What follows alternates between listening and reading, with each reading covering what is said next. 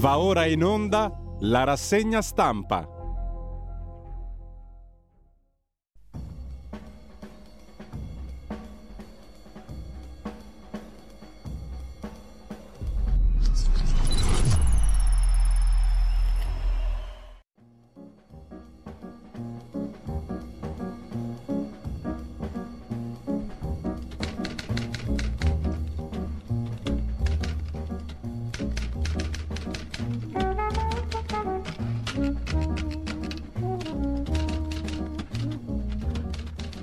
Un cordiale buongiorno a tutte le ascoltatrici e a tutti gli ascoltatori da Giulio Cainarca, ben trovati all'appuntamento con la rassegna stampa. È l'otto giugno, mercoledì, sono le sette e trentuno, un saluto anche a Federico Borsari in regia e iniziamo subito ricordando il nostro sito radio libertà punto net, non servono altre parole, andiamo a vedere l'agenzia Ansa, in apertura la foto di Putin e di Medvedev, odio chi è contro Mosca, voglio eliminarli, sono le parole del vicepresidente del Consiglio di sicurezza russo Dmitri Medvedev, ex presidente della Federazione Russa.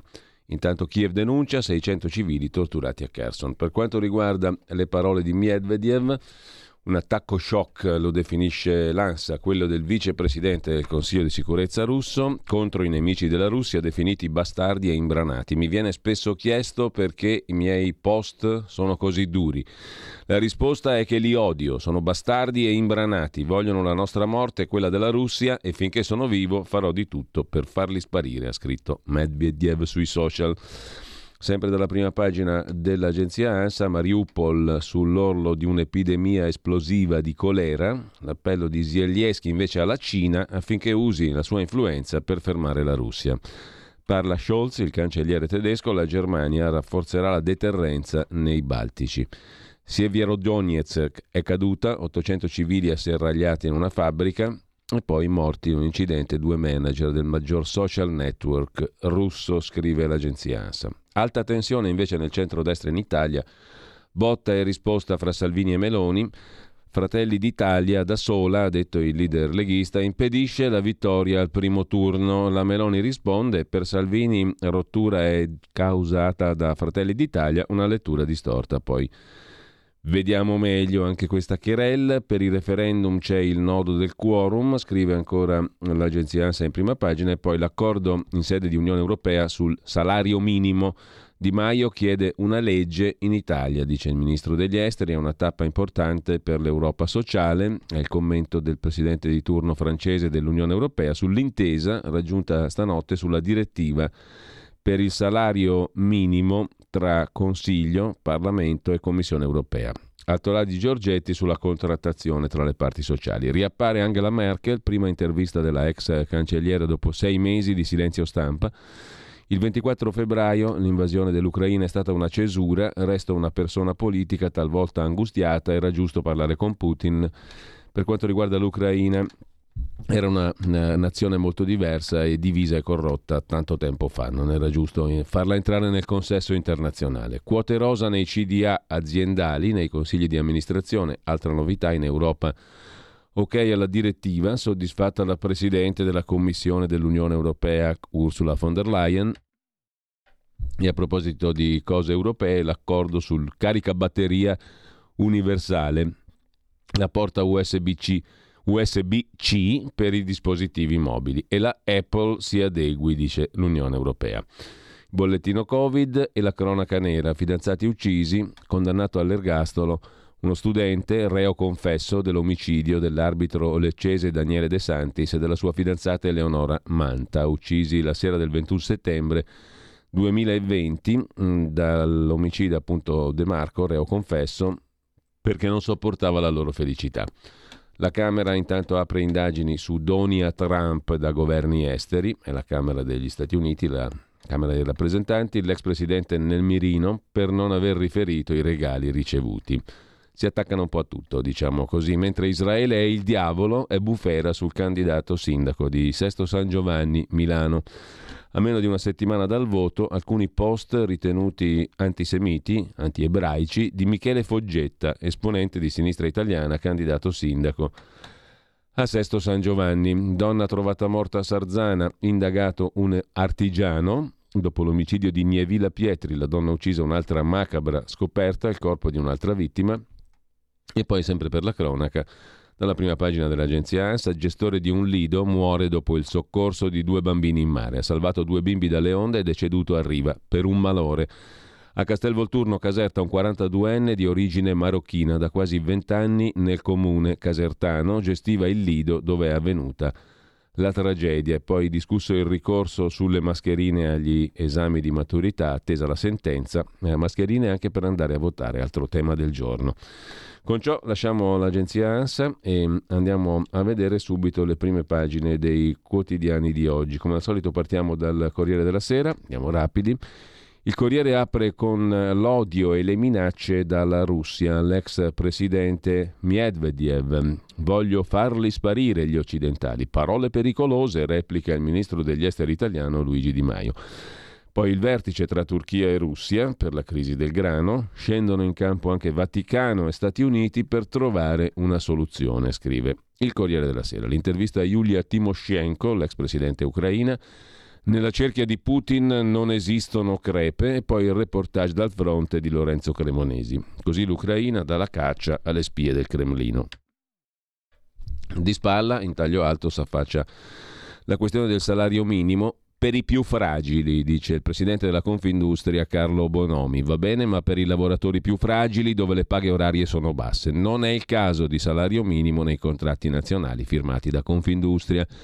Esiste certamente un mondo di contratti pirata, dice il presidente della Confindustria, perciò serve un patto su redditi e lavoro. Draghi convochi le parti sociali. Dopodiché c'è un'imperdibile intervista di Walter Veltroni all'ex calciatore del Milan e allenatore Rino Gattuso, che dice che lui non è razzista perché sono figlio di emigranti, dice Gattuso, che si racconta a Walter Veltroni. Straordinario e imperdibile. Due delitti in ventiquattro ore alla Spezia, ha affermato un giovane. Ha assassinato una prostituta albanese e il giorno dopo avrebbe ucciso una trans quarantatreenne alla periferia di Sarzana, alla Spezia. Questa è l'ipotesi della procura, che ha affermato un giovane con precedenti penali, schiavo della droga. Massimo Gramellini si occupa di Gorizia. Tre musiciste russe sono state escluse da un concorso internazionale di violino. Nulla di personale, hanno detto gli organizzatori. Peggio ancora, le hanno escluse proprio perché russe, non perché si erano schierate con Putin. Poi le hanno riammesse, ma purché disconoscessero pubblicamente la politica estera di Putin e condannassero fermamente la barbara aggressione. In questo caso il caffè di Massimo Gramellini è ineccepibile, una cosa assurda. Lasciamo con ciò il Corriere della Sera, andiamo a vedere in rapida successione le altre prime pagine di oggi. Partiamo, per come ce le presenta l'edicola, da Avvenire. Parole pericolose, quelle dell'ex presidente Medvedev. Voglio far sparire gli occidentali, li odio, ha detto l'ex presidente russo Medvedev.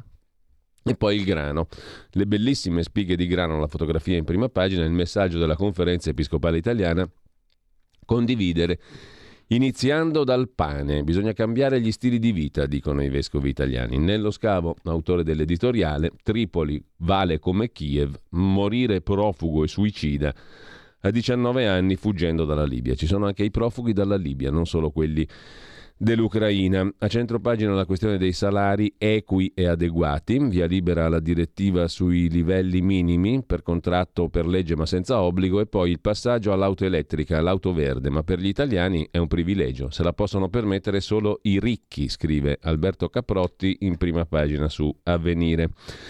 Da Avvenire passiamo a Domani, il quotidiano di Carlo De Benedetti. Erdogan si comporta da mediatore per distrarre dai problemi interni. L'incontro di oggi, scrive Vittorio Darol dell'articolo principale del Domani, l'incontro di oggi con il ministro degli esteri russo Lavrov in Turchia potrebbe sbloccare i rifornimenti di grano. L'atteggiamento della Turchia in politica estera si capisce solo considerando la crisi economica molto forte che sta vivendo all'interno.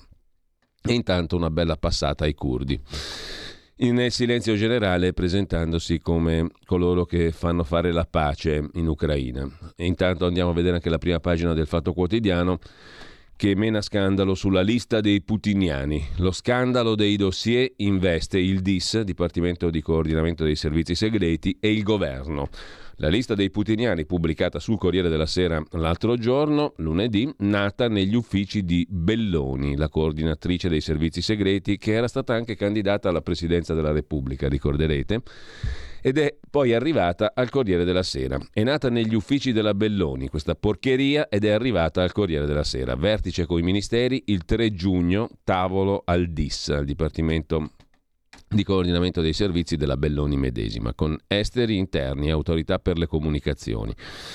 Mentre il sottosegretario Gabrielli dice niente liste. Fatto grave, dice l'ex magistrato pubblico ministero a Venezia, Kherson. Draghi chiarisca. Anche il presidente della Federazione della Stampa Lorusso chiede che il Copasir riceva la Federazione Nazionale della Stampa Italiana, l'F N S I, e risponda. Taglio alto invece Gelmini, che vuol far approvare dal governo la legge sull'autonomia differenziata. È una sorta di secessione dei ricchi che pare scritta dalla Lega, ma quella di Zaia, scrive Il Fatto. Poi vedremo la questione dell'autonomia regionale. Kiev, intanto l'Ucraina, chiama la Cina e Medvedev odia tutti. Mosca rivendica tutto il Lugansk. Zelensky, il presidente ucraino, chiede alla Cina di mediare col Cremlino per porre fine alla guerra. Il fedelissimo di Putin attacca l'Occidente, mentre le truppe russe avrebbero ormai preso Lugansk. A rilento lo sminamento del Mar Nero. Parla il pubblico ministero di trentotto arresti, cioè un, un pubblico ministero di quelli con un curriculum alto così. Coca, narcos, liberi se passa il referendum. Il referendum sulla mancata carcerazione di coloro che hanno il pericolo di reiterare i reati. E sempre dalla prima pagina del Fatto Quotidiano, Renzi cerca una lista ma nessuno lo vuole per le candidature. Poi a Parma, le elezioni comunali, destre divise, cinque Stelle svaniti, ritorna il gatto pardo Vignali, che fu già sindaco per il centrodestra e Forza Italia tanti anni fa. Marco Travaglio si occupa dei servizietti palesi, cioè i servizi segreti e la fornitura al Corriere delle famose liste di putiniani, ma lo vediamo dopo. Intanto un'occhiata anche alla prima pagina del Foglio. Il viaggio di Adriano Sofri a Odessa, tra poco ci collegheremo anche noi con il direttore dell'Odessa Journal, Ugo Poletti. Odessa viva e libera da far rabbia a Putin, racconta Sofri. In questa città che ha avuto ragione di ogni tragedia, la bellezza e la cordialità servono a tornare a vivere e le verande sul Mar Nero sfidano chi la minaccia, quelli che hanno torto. Un reportage sulla rinascita che parte da Odessa. In primo piano sul Foglio di oggi anche Salvini nel pallone, pezzo di Salvatore Merlo. Venerdì citava Medvedev su pace e dialogo, ma Medvedev aveva già minacciato l'atomico e non ne imbrocca una, secondo il Foglio, il povero Salvini. Mentre il direttore delle dogane Minenna ha assunto il fratello di Nina Monti, editor del blog di Beppe Grillo, all'agenzia delle dogane lo chiamano reddito di fratellanza. Nel frattempo Lega e cinque Stelle mercanteggiano incarichi in Rai con il direttore generale e l'amministratore Fuortes in cambio del voto favorevole oggi in Consiglio di amministrazione mercanteggiamenti Rai. Il giornale apre la prima pagina con le parole di Medvedev. Mosca parla come lo Stato islamico, l'ISIS, occidentali bastardi, ha detto Medvedev, li odio, devono sparire, come lo Stato islamico, sottolinea il giornale. A Kherson trovate camere di tortura, negoziati sul grano, scrive ancora il giornale in apertura. Poi c'è la foto di Giovanni Falcone, un audio inedito, la sua lezione sui pubblici ministeri, brocchi o sugli scranni, separiamo le carriere, diceva Falcone nel millenovecentottantanove. Parole attualissime sotto referendum, scrive il giornale in prima pagina. Per quanto riguarda le molestie sul treno di ritorno dal Lago di Garda a Milano, almeno dieci le vittime, cinque o sei hanno denunciato, è odio razziale l'ipotesi su cui si indaga. I casi di molestie sui treni a Peschiera del Garda sarebbero almeno dieci, scrive il giornale in prima pagina. E l'ipotesi su cui indagano i magistrati è quella di odio razziale, quello delle baby gang di immigrati di seconda generazione contro le ragazze italiane. Così il giornale in prima pagina.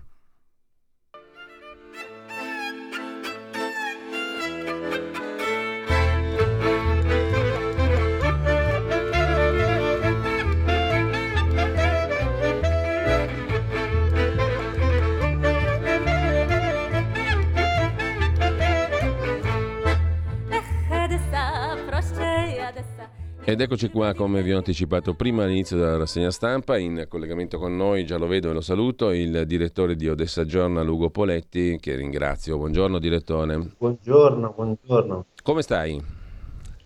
Abbastanza bene, grazie. Sono, non so. Cioè, come dice Sofri, che eh, non appunto. ho ancora letto la sua intervista, ma sono delle giornate abbastanza leggere queste. Ah, non l'hai ancora letto il pezzo, eh? Lo stavamo citando no, appunto.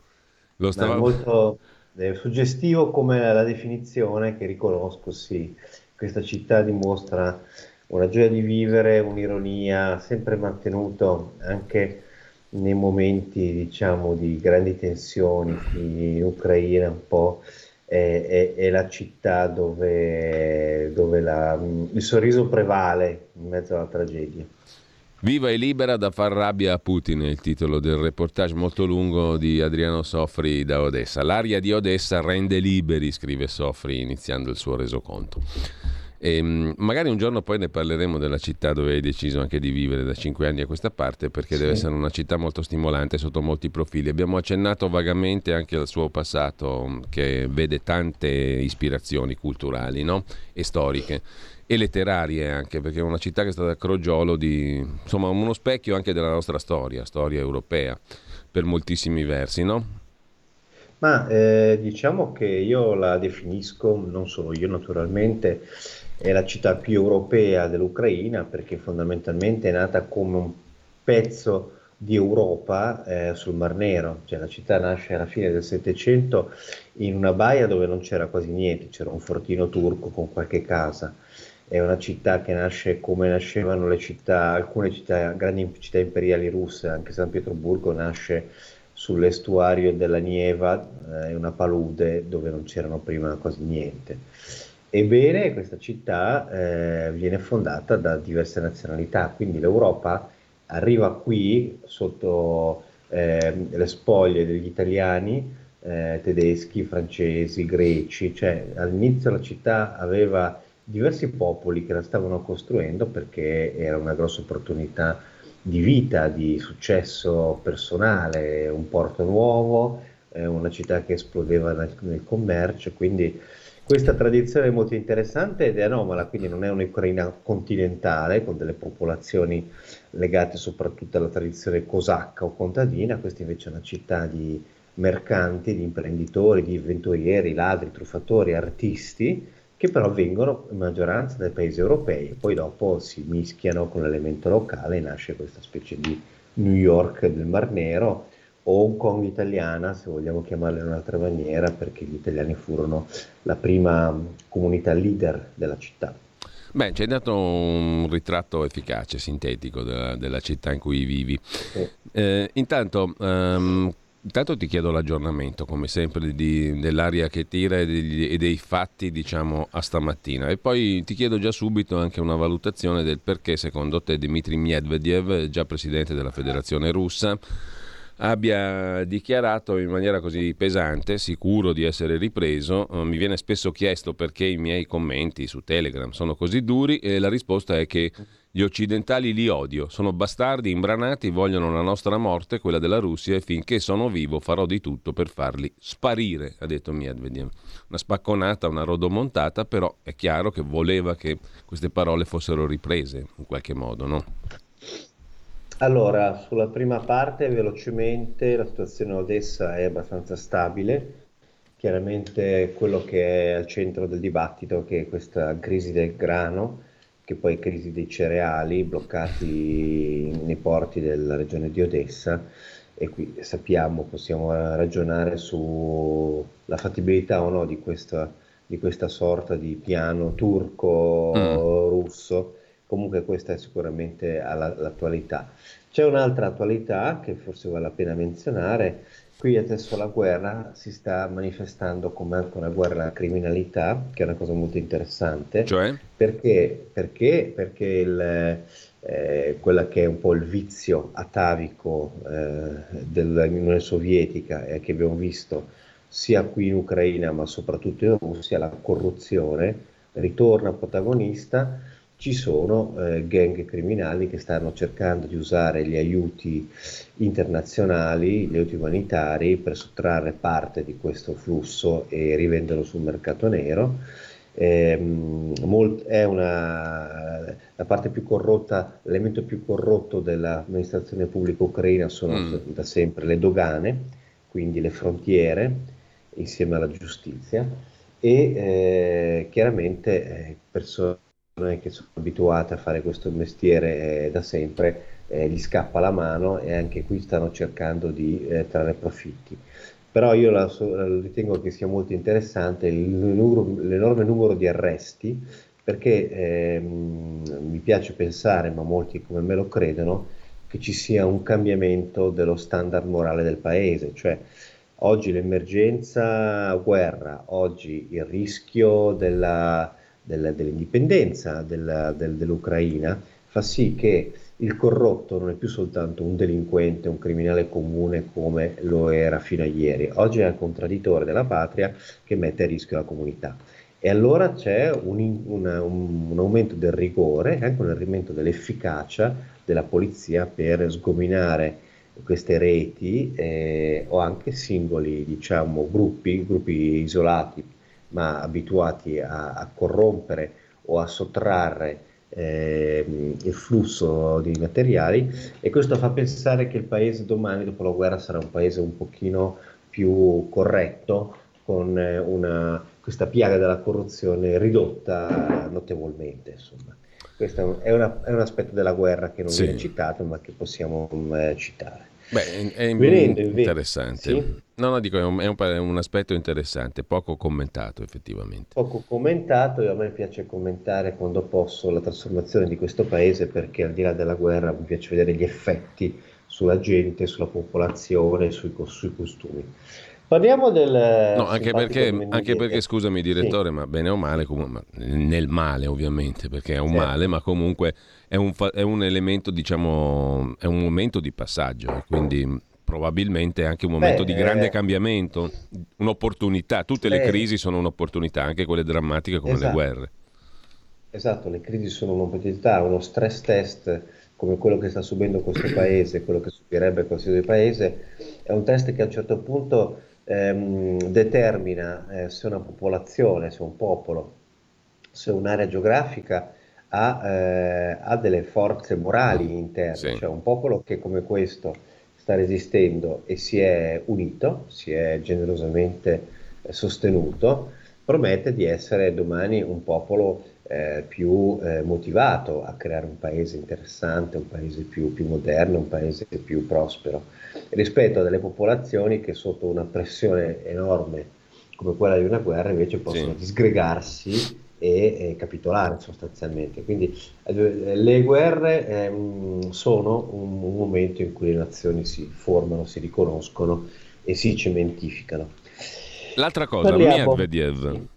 Eh, allora, fa, fa... ma qui mh, la cosa a me, eh, nel, nel, nel, nel, nel, nello shock di queste affermazioni, fa quasi sorridere, perché... No, è un po' come l'urlo eh, della foresta, no? Sì, diciamo, allora, eh, la, la prima pensiero che mi viene è, ma guarda un po', proprio quello che sembrava eh, nell'entourage di Putin, il, il poliziotto buono. Più...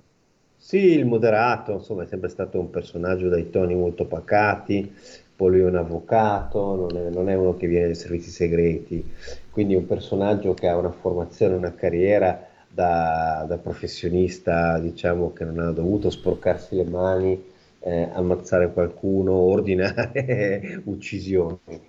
Ehm, fa specie che lui, come prima di lui Lavrov, anche Lavrov aveva detto delle cose piuttosto imbarazzanti, se non scioccanti, parlando con disinvoltura di genocidio di ebrei perpetuato da altri ebrei, quindi eh, questi moderati che si svelano con queste affermazioni pesanti.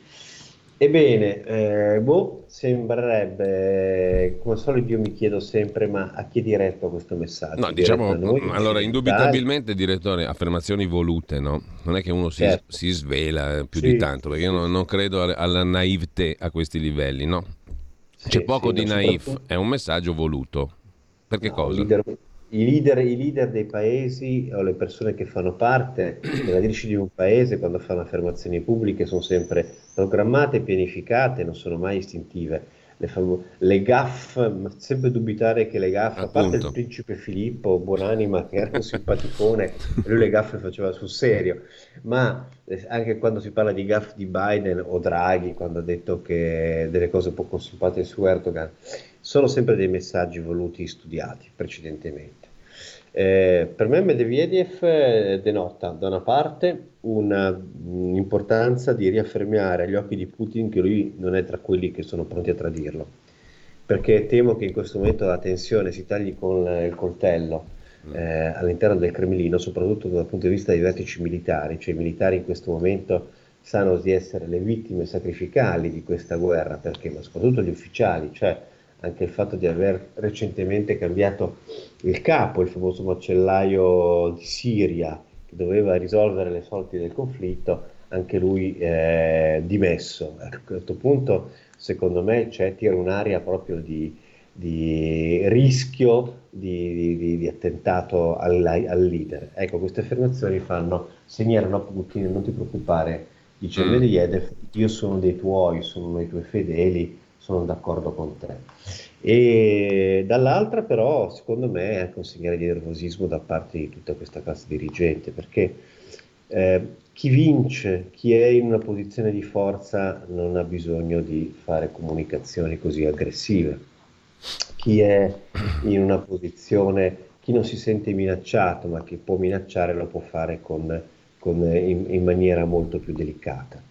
Allora questa, questa aggressività denota che c'è molto nervosismo, e forse denota anche il fatto che devono, hanno difficoltà anche a motivare eh, l'esercito, i militari a combattere. Si vede come la, la, il modo con cui stanno combattendo i russi sul campo di battaglia è, è sorprendente, perché tutti si aspettavano, dopo le facciate dei primi, diciamo, ottanta giorni, in questi ultimi venti giorni ci si aspettava da parte dell'esercito russo un'avanzata eh, inarrestabile, forte, e invece questi si muovono eh, a passettini, come se avessero, i soldati avessero paura. Allora anche questo gridare voi occidentali siete dei debosciati, siete degli immorali, siete spregevoli, per fortuna che ci siamo noi russi che vediamo la lezione, e anche questo, questo si scrive in quella direzione. Cari russi, state facendo la giusta e santa battaglia contro l'immoralità dell'Occidente. Ecco, direttore, altro tema, ne abbiamo accennato prima. Eh, Lavrov, il ministro degli esteri russo, in Turchia per la questione del grano, dei corridoi da aprire, del porto di Odessa da aprire, da sminare e via dicendo. Allora, eh, la trattativa è turco-russa. Gli ucraini cosa c'entrano in tutto questo? Eh, mi, verrebbe, mi verrebbe da chiedere. E dalla, anche perché la Turchia vuole allargare il raggio di questa operazione e metterla addirittura sotto l'egida delle Nazioni Unite, no? Quindi prefigurando una trattativa di pace più ampia. Da questo punto di vista però l'Ucraina, lo stesso presidente Zelensky, ha chiamato in causa la Cina e ha chiesto ai cinesi di usare la loro influenza. Mm. Beh, è evidente che gli ucraini non si fidano, sia per un motivo te- meramente tecnico, cioè eh, che domani, se tutti sono d'accordo, vanno dagli ucraini e gli chiedono: benissimo, ci date le mappe delle aree di mare che avete minato per difendervi, che significa ci fate, ci date Una, una, una, ci date un'informazione, diciamo, militarmente segreta che, che, da cui dipende la vostra protezione. Ecco, già questa cosa qua eh, sarà molto complessa. Sebbene la flotta del Mar Nero russo ormai non ha le possibilità di creare eh, un, un, relo, un, un vero pericolo eh, per gli ucraini, perché è stata, diciamo, eh, danneggiata e ridotta in maniera, eh, in maniera notevole. Però rimane una questione molto delicata, cioè ehm, veramente è un'operazione complessa, soprattutto poi eh, saranno i turchi e i russi a decidere quali porti aprire, quali navi fare uscire, e poi, e poi queste navi saranno libere, come in una situazione di pace, di andare dove vogliono, o c'è una, questa scorta turca diventa un guardiano che devi pagare, perché già i turchi stanno acquistando eh, il grano che i russi stanno rubando, sottraendo dai silos ucraini nelle eh, zone occupate, e lo stanno esportando attraverso i turchi, quindi i turchi stanno negoziando e stanno guadagnando, cioè stanno lucrando da queste operazioni, quindi tut, veramente questa, questa situazione è molto complessa, c'è anche da domandarsi cui prodest, cioè a chi conviene. Forse l'aver chiamato in causa la Cina significa aver chiamato in causa un, un, un terzo interlocutore che faccia in qualche modo da, da guardiano sui comportamenti dei primi due. Tra l'altro i cinesi sono tra quelli che stanno patendo questo blocco dei porti, perché sono tra il primo partner commerciale ucraino e sono il più grosso importatore di mais e il secondo di semi di girasole, quindi certamente sono interessati. Ancora due cose, direttore. La prima, sul Corriere della Sera di oggi c'è un'intervista in primo piano a Yulia Tymoshenko, l'ex premier barricadiera oh. di Piazza Maidan, sì, eh, sì, che sì. sostanzialmente chiede ancora armi. Dateci le armi, la guerra può finire entro il duemilaventidue. Aspetto i russi col fucile in braccio. Uh, a Salvini consiglio, non perda tempo con un viaggio a Mosca, nessun ucraino vorrà rinunciare alla Crimea, Putin la vuole tutta, l'Ucraina. Uh, il territorio, la storia senza gli ucraini. Ti chiedo se è ancora un'attrice politica rilevante Yulia Tymoshenko oggi, prima questione. La seconda e conclusiva, eh, la richiesta da parte degli Stati Uniti di coinvolgere ancora di più il Vaticano, la Santa Sede, per risolvere la trattativa con la Russia in tema appunto di esportazione del grano dall'Ucraina, e inserendosi col, per così dire, nel vertice russo-turco. Il Corriere di oggi, tanto per sintetizzare, parla di sponda Vaticano-Stati Uniti per la questione del grano. Un breve commento tuo, un punto su queste questioni. Su quest'ultimo punto del Vaticano mi fa sorridere il fatto che probabilmente la diplomazia americana si ricorda quanto il Vaticano fu importante, influente, decisivo nel far crollare il muro di Berlino, nel, nell'entrare e nel, diciamo, sostenere psicologicamente e moralmente la rivolta polacca di Solidarnosc, che fu quella che, fu, che fece cascare a domino, a domino tutto il, con effetto domino tutto il, l'impalcatura del patto di Varsavia, eh, per cui sembra quasi una reminiscenza storica. Mi sembra che le condizioni oggi non siano le stesse, perché un conto era un'Europa in cui la, l'elemento, i cristiani, diciamo soprattutto i cattolici, erano un elemento di dissenso molto forte verso il patto di Varsavia, verso l'occupazione sovietica. Eh, oggi le condizioni non sono più le stesse, il Papa fa fatica a mettere il naso a Kiev, figurarsi a Mosca, perché trova delle chiese ortodosse che non lo vogliono e che sono tra di loro in, in conflitto, cioè c'è un conflitto veramente anche morale tra diverse eh, diciamo, comunità cristiane, e, e quindi i cattolici sono sempre stati un po' un mal di pancia per gli ortodossi, figurarsi in questo momento in cui sono ben due chiese una contro l'altra.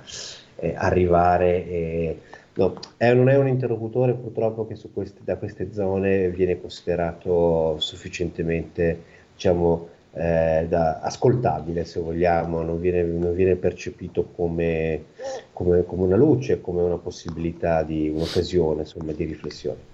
Tymoshenko, a me la cosa che faceva sorridere molto è mm. che molti giornalisti italiani venuti qui eh, in Ucraina, anche i primi settimane, le prime settimane del conflitto, volevano intervistare la Tymoshenko, perché probabilmente il pubblico italiano si ricorda questa fanciulla, che oggi non è più una fanciulla, con la lunga treccia, che non era una treccia vera ma era falsa, era una specie di eh, treccia che, che aggiungeva posticcia. Sulla, sulla, posticcia, esatto, posticcia, perché le dava questa pennellata di tradizione ucraina, e questa affascinante donna, perché lo era, in piazza, bionda, eccetera eccetera, in verità qui è diventata ormai un politico minore, ehm, non è molto considerata, eh, se vogliamo il leader del quarto partito, almeno le ultime elezioni, aveva una sua rete di, sul territorio, quindi un leader politico in, ormai diciamo in, un po' passato, in, diciamo. un po' passato eh, le sue performance, poi soprattutto la sua condotta ministeriale fece sì che dopo quella famosa rivoluzione arancione iniziò subito a litigare col presidente dell'Ucraina Yushchenko, che la cacciò via perché c'erano accuse pesantissime di corruzione, sì, sì. Eh, di trattative anche con i russi. Lei stessa viene considerata da, da, da molti opinion maker addetti ai lavori qui locali in Ucraina un personaggio che con i russi ha fatto affari, quindi adesso fa la patriota giustamente, perché si deve salvare, perché come, come, come tutti quelli che vogliono sopravvivere a questa crisi e tornare a avere un ruolo in questo paese, adesso devono fare sfoggio di patriottismo, però è un personaggio diciamo ormai opacizzato, però insomma, sì. non, non scomparirà del tutto, perché è una donna che ha una grinta terribile e che ha comunque il modo di farsi sentire e farsi vedere ogni tanto, però il suo seguito ormai è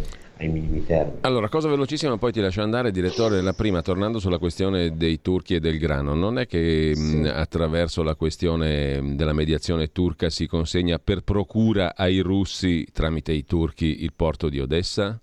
Punto di domanda. E l'altra cosa che invece mi incuriosisce, Angela Merkel ha rilasciato una prima intervista dopo sei mesi e ha detto che è sempre stata mh, per l'Ucraina. Il mio cuore ha sempre battuto per Kiev, non sono stata equidistante tra Russia e Ucraina, ma non mi rimprovero il dialogo con Putin. Come si guarda ai tedeschi dall'Ucraina, se si può riassumere ovviamente? Eh, è una domanda eh. un po' grossolana, però mh, il senso l'hai capito, no? Che, sì, che... sì. Ma è una questione interessante. Sul porto di Odessa, lo dico brevemente, eh, gli ucraini non, non accetteranno mai nessun tipo di negoziato e non daranno nessun, mai nessun tipo di apertura se hanno il minimo sospetto che militarmente indeboliscono la difesa del porto. Quindi eh, questo accordo, eh, ripeto, la flotta del Mar Nero non è più in grado di nuocere al porto di Odessa e i russi non hanno truppe da poter fare, non so, uno sbarco sorpresa, queste cose non sono proprio militarmente possibili, quindi lì mh, però eh, io mi aspetto che gli ucraini dicano: sentite, noi le, le mappe delle, delle, delle mine non ve le diamo, fate vobis, e quindi la cosa salta. Sì. Rigu- riguardo a eh, Angela Merkel, beh, ehm, io capisco la prospettiva storica, perché oggi parliamo della Germania come un, uno stato giustamente colpevole di aver eh, creato una dipendenza dal gas russo, di aver fatto i piani diciamo eh, economici del proprio paese attraverso questa dipendenza di un gas a buon mercato, ma così ha condizionato anche l'Europa. Però erano anche tempi diversi, ricordiamoci mm. che vent'anni fa... Tra l'altro lei lo ricorda dicendo che nel duemilaotto, vertice NATO di Bucarest, sì. eh, lei si oppose al piano con cui George W. Bush voleva portare l'Ucraina nell'Alleanza Atlantica, nella NATO. Non era l'Ucraina di oggi, ha detto la Merkel, era un paese spaccato, dominato dalla corruzione, sì, che oggi Zelensky combatte. Non era una solida democrazia. Va riconosciuto la, alla Merkel una certa onestà intellettuale, perché anche per quanto riguarda l'ingresso alla Turchia lei fu tra i pochi leader eh, europei a esprimere delle perplessità. Adesso tutti sono contro sì.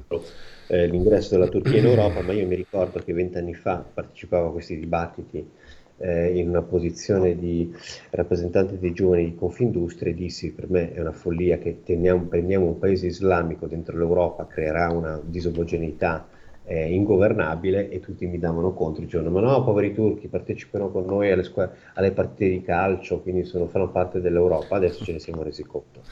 Per cui sì, la Germania è vista molto male comunque in questo momento dagli ucraini, perché viene vista come un paese bugiardo. Questa è la sintesi brevissima, nel senso che eh, mentre quasi tutti i paesi europei, Italia inclusa, abbiamo dato eh, un supporto, delle armi agli ucraini, i, i tedeschi con un grosso imbarazzo hanno, non hanno ancora mantenuto neanche la parola. Per i tedeschi non mantenere la parola è una roba abbastanza insolita.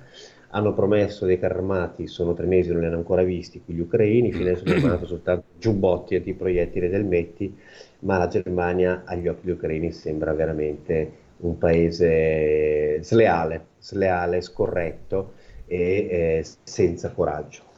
Allora, grazie a Ugo Poletti, direttore dell'Odessa Journal, in diretta da Odessa. Eh, grazie davvero, buona giornata. Ci Quindi sentiamo venerdì. venerdì allora. Bene, buona giornata. Manteniamo grazie. questa consuetudine e ringraziamo Ugo Poletti da Odessa. Grazie direttore.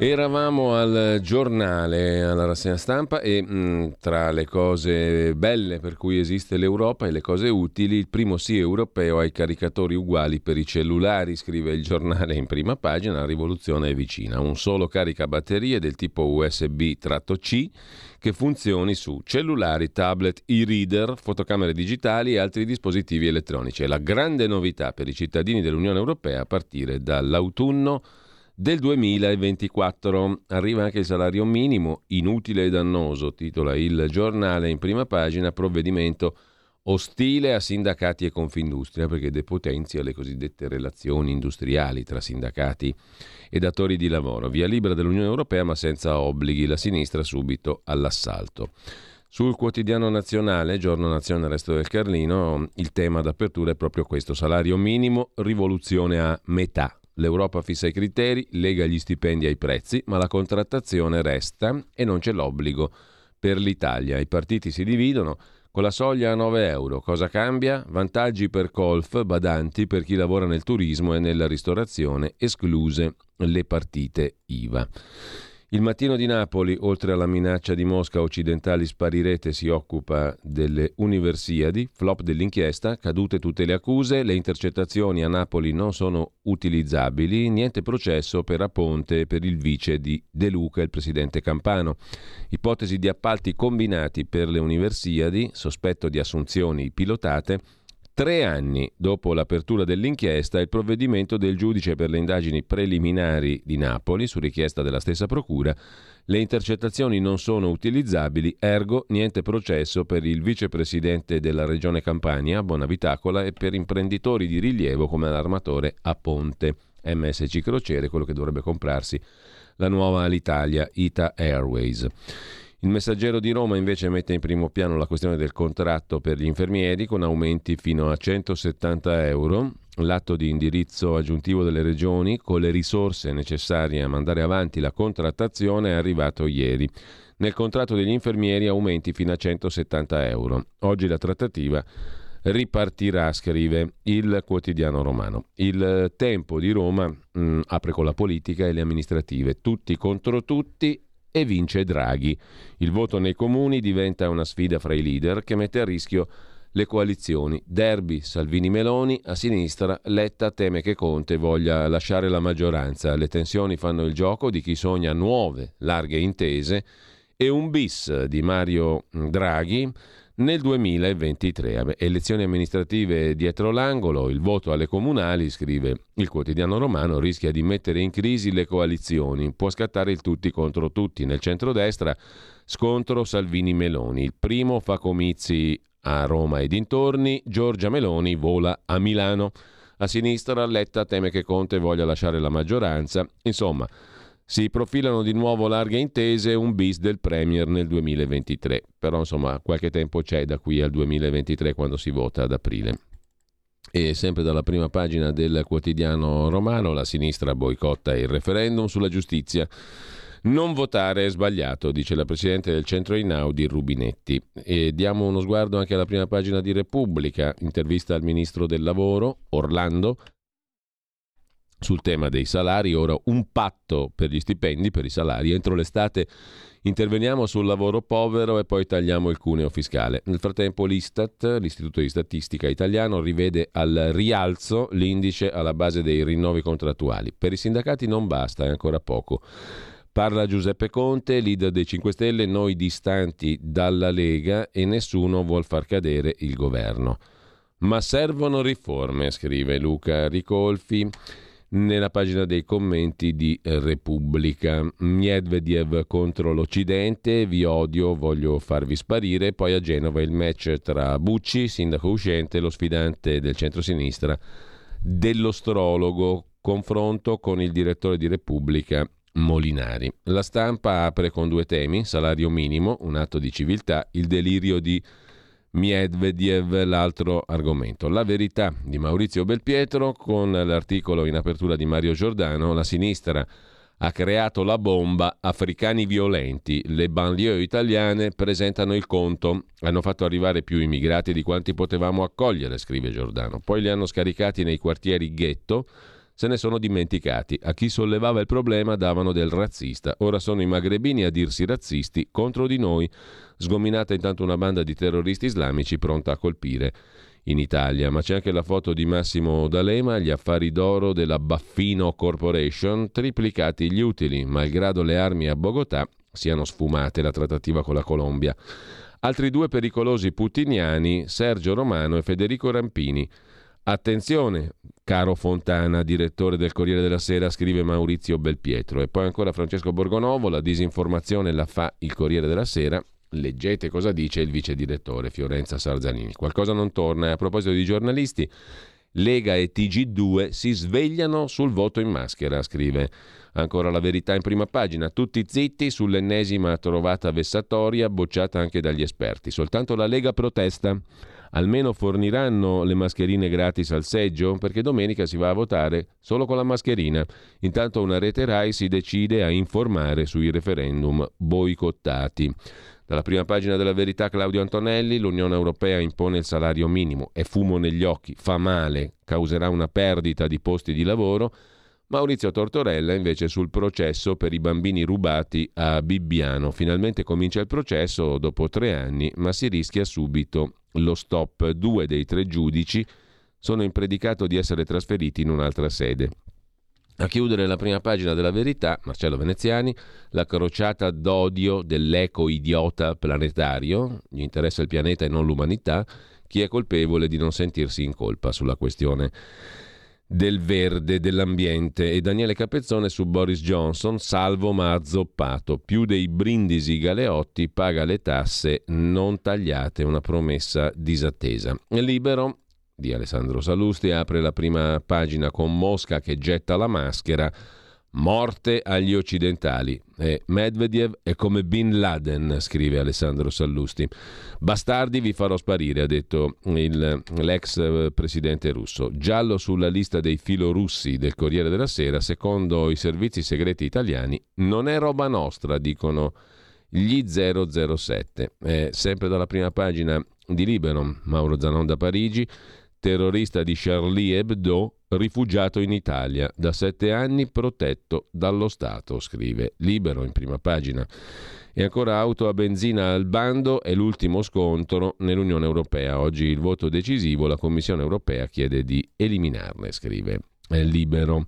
Con ciò abbiamo visto anche la prima pagina di Libero. Andiamo a vedere il Riformista. Il Riformista di Piero Sansonetti mette in primo piano le bufale delle procure che inquinano la campagna del referendum. Il caso del procuratore di Trieste commentato dal direttore Sansonetti. L'esito dei referendum sulla giustizia sarà condizionato da due elementi negativi: il grande silenzio della RAI e dei giornali indipendenti e lo spargimento di balle, nel quale esercizio sono ben attivi gli stessi giornali indipendenti e le procure.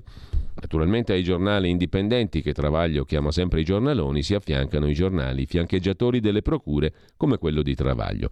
Uso la parola procure, non la parola magistratura, perché sono cose diverse, scrive Sansonetti. L'ultimo sciopero fallito proclamato dal Partito delle Procure, l'Associazione Nazionale Magistrati, A N M, ha dimostrato che un po' più di metà della magistratura è contro il Partito delle Procure. Probabilmente vedrebbe di buon occhio una riforma che ristabilisca lo Stato di diritto, che freni lo strapotere di molti P M e riporti la magistratura alla sua funzione. Nella campagna contraria al sì ai referendum, basata sullo spargimento di balle, si distinguono alcuni procuratori, scrive Sansonetti. Ieri si è lanciato alla testa della pattuglia eh, il procuratore capo di Trieste, personaggio importante nella vita pubblica, col potere di mettere in prigione chi vuole lui. Il procuratore di Trieste teme che questo suo potere possa essere limitato dal referendum numero due, quello sulla carcerazione preventiva.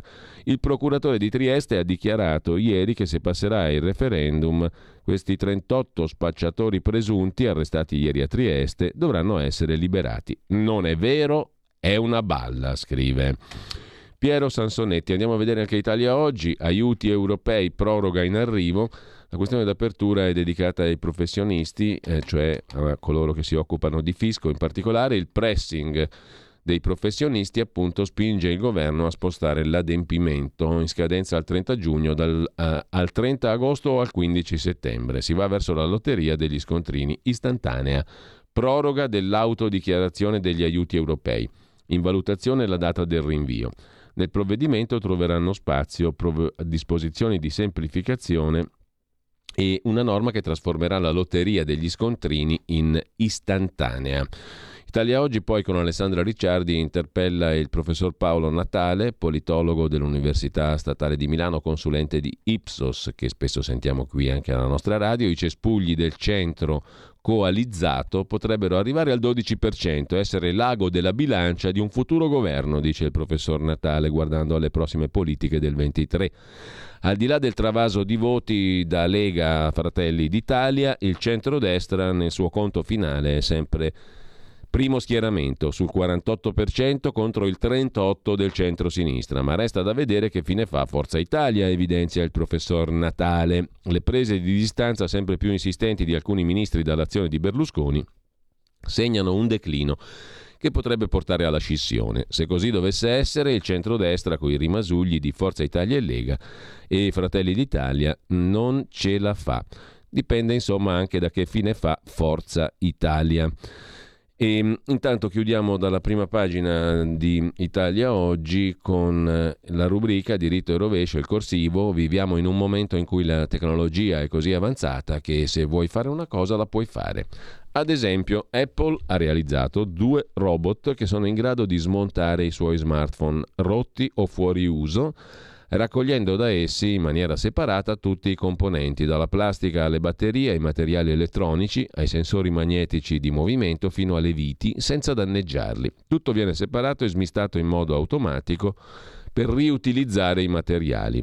Il robot smonta un cellulare in cinque minuti e lavora ventiquattro ore al giorno, quindi ne può trattare un milione duecentomila all'anno. Questo mega riciclaggio si inserisce nell'obiettivo di ridurre le emissioni di C O due dal quaranta per cento di oggi al settantacinque per cento del duemilaventicinque. L'obiettivo finale è realizzare prodotti nuovi utilizzando solo materiali riciclati. Insomma, con la moderna tecnologia l'impossibile diventa possibile, i sogni realtà. Basta studiare e basta investire in nuovi progetti, scrive Italia Oggi. A pagina otto di Italia Oggi, domenica dodici giugno, gli italiani al voto per il referendum in materia di giustizia, ecco i quesiti scheda per scheda. Intanto nel centrodestra, come abbiamo accennato prima, nel centrodestra alta tensione, Salvini, Meloni. Eh, a pochi giorni dall'election day, amministrative e referendum domenica dodici giugno. Chi prende un voto in più, ha detto Salvini alla stampa estera a Roma, indicherà il Presidente del Consiglio. Se lo prenderà la Lega, si prenderà la responsabilità del caso. E poi, su Giorgia Meloni, chi prende un voto in più in democrazia vince, ha ribadito Salvini, che ha affermato: i miei avversari sono a sinistra. Giorgia Meloni ha scelto la via dell'opposizione. Questa legittima scelta nel breve periodo paga più che stare al governo con Letta, Renzi e Conte. Ma io, ha aggiunto, la Lega all'opposizione, che cresce nei sondaggi e lascia campo libero alla sinistra per aumentare le tasse, non l'ho voluta. Sto lavorando, ha detto Salvini, a una coalizione di centrodestra più coesa di quanto non lo sia oggi. Alle amministrative in mille comuni, in qualche realtà purtroppo il centrodestra è diviso, è un errore. Non do colpe, faccio l'esempio di Parma. Un centrodestra compatto avrebbe vinto probabilmente al primo turno. La scelta di Fratelli d'Italia di correre da sola, ha detto Salvini, anche contro il centrodestra, probabilmente ci impedisce di vincere al primo turno. Ma non sono qua a fare processi. I miei avversari sono a sinistra. Giorgia Meloni ha scelto la via dell'opposizione. Sulle pensioni Salvini ha rilanciato quota quarantuno, azzerando la Fornero. Chi dopo quarantuno anni... Eh, che dopo quarantuno anni chiunque possa scegliere se andare in pensione, dice Salvini. Risponde Giorgia Meloni: mi sembra quella di Salvini una lettura un po' distorta circa la scelta di Fratelli d'Italia di rompere in alcuni comuni l'unità del centrodestra. Non mi pare che si possano trattare le questioni così, ha detto Meloni. In alcuni casi non siamo riusciti ad avere un candidato unico per ragioni che sono territoriali o anche di rapporti. In alcune città, ha detto Meloni, non siamo riusciti a trovare una quadra, ma non mi pare per responsabilità di Fratelli d'Italia. Consiglio maggior prudenza in queste dichiarazioni. Sul Corriere della Sera la stessa questione, voto nei comuni, lite tra Salvini e Meloni. E poi il retroscena firmato dal legologo Marco Cremonesi. La linea di Salvini preoccupa Giorgetti, Federiga e Zaia. Non è nuova la questione. Il chiesto un incontro urgente dal nome del partito al cerchio magico al viaggio a Mosca. Un alto là, pacato ma deciso. Le preoccupazioni per le sorti della Lega hanno spinto tre pesi massimi del partito a chiedere un incontro urgente a Salvini. Il governatore del Veneto Zaia, del Friuli Venezia Giulia Federiga e il ministro Giorgetti guardano alle mosse di Salvini con inquietudine, al punto da spingerli a chiedere un confronto diretto con Salvini. Nessuna volontà di ribaltoni, soltanto la convinzione che di questo passo le sorti del partito, che pochi anni fa era al trentaquattro per cento, rischiano di precipitare. Negli ultimi mesi in molti hanno lasciato la Lega a tutti i livelli. Nei prossimi gli addii potrebbero moltiplicarsi in un partito che non potrà rieleggere tutti coloro che sono oggi in Parlamento. Decine di eletti cercano altri lidi. Coloro che hanno chiesto l'incontro a Salvini dicono che il punto non è quello, ma la formazione delle liste salviniane e non leghiste rischia di diventare un incubo anche per i leader regionali. La preoccupazione riguarda la scomparsa della Lega sostituita da Prima l'Italia, scrive il Corriere della Sera. Secondo gli annunci di Salvini avrebbe dovuto essere solo il nome delle liste elettorali per le regionali in Sicilia. In realtà Prima l'Italia è stata presentata anche altrove, mentre Prima Napoli di Catello Maresca fu bocciata dal Consiglio di Stato. La federazione per lo più è con l'U D C di Lorenzo Cesa e forze centriste locali. Ma guai a parlarne in Forza Italia. Anche ieri Salvini ha dovuto ribadire che di fusioni con Forza Italia non abbiamo mai parlato. Ma, racconta ancora Marco Cremonesi sul Corriere della Sera, a innervosire Zaia, Federiga e Giorgetti il fatto che la recente campagna di tesseramento leghista è stata condotta col simbolo di Prima l'Italia, relegando l'Alberto da Giussano in un bollino che a seconda delle grafiche nemmeno era presente sempre. Un passaggio deciso dal solo Salvini che suscita le ire dei governatori, del ministro Giorgetti e di una parte cospicua del partito. È in gioco la nostra identità. E poi c'è il tema che si può ridurre al nome non beneaugurante di cerchio magico, l'influenza su Salvini di una serie di personalità che molti chiamano i leghisti per caso, che scatena le ire di molti governisti. L'elenco delle doglianze è lungo, l'atteggiamento che alcuni continuano a tenere sulle campagne anti-Covid, il contenimento della pandemia, la questione russa, la postura verso il governo, il caso clamoroso del mancato viaggio di Salvini a Mosca, il continuo mettere in discussione l'attività diplomatica di Draghi, un autogol e una contraddizione rispetto alle ambizioni di relazioni con gli Stati Uniti coltivate dal vice segretario leghista Lorenzo Fontana, che non è iscrivibile peraltro al partito dei governisti. Ma l'atteggiamento nei confronti del governo sarà cruciale, chiude il Corriere della Sera. E gli insofferenti, scrive Cremonesi, gli insofferenti di Salvini, dell'uomo solo al comando, attendono la mozione che sarà messa a punto per il discorso di Draghi al Parlamento. Anche perché, dice uno di coloro che ha chiesto l'incontro a Salvini, sarebbero tre, o Federiga, o Zaia, o Giorgetti, l'attività di governo è uno degli asset fondamentali della Lega. Non possiamo metterlo in discussione con posizioni temerarie. A proposito di Lega, sul Giornale, pagina dodici, mascherine ai seggi? No, dice la Lega, che studia il ricorso al T A R. Salvini contro l'obbligo. È una fesseria. Via anche le mascherine dalla maturità. E anche la virologa Maria Rita Gismondo dice è una scelta assurda. Eh, Carroccio in campo con Jacopo Morrone, ormai si è liberi di andare ovunque senza, perché dobbiamo metterle per eh, votare, mentre sul caso dei camici i P M si accaniscono contro Attilio Fontana. Non sono sorpreso del ricorso della procura, non ci sono problemi, ha detto ieri il presidente della Lombardia sulla questione del ricorso presentato dalla Procura di Milano contro la sentenza, primo grado, che aveva prosciolto Fontana dall'accusa di pubbliche forniture per il caso dei camici. Nel frattempo in Rai è finito l'effetto Draghi, scrive ancora il Giornale. Oggi il Consiglio di amministrazione con le nomine. L'amministratore delegato della Rai Carlo Fuortes, già commissariato, in corsa soldi e Maggioni, è messo all'angolo Fuortes dai partiti e il P D ottiene un'altra direzione, ipotesi per sostituire Fuortes, caos mascherine anche sul Quotidiano Nazionale. Vediamo il tutto tra poco.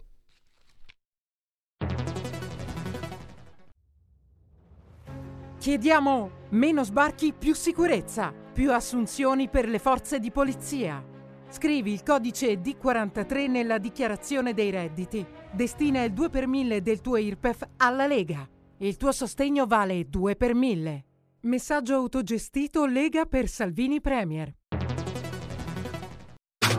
Stai ascoltando Radio Libertà. La tua voce libera, senza filtri né censura. La tua radio.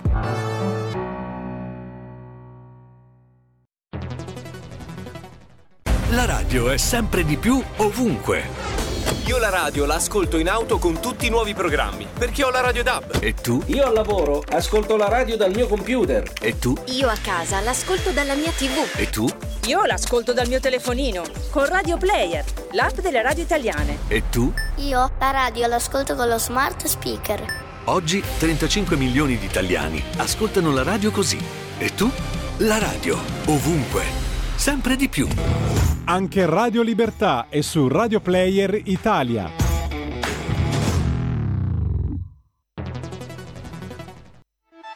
Stai ascoltando Radio Libertà, la tua voce libera, senza filtri né censure, la tua radio.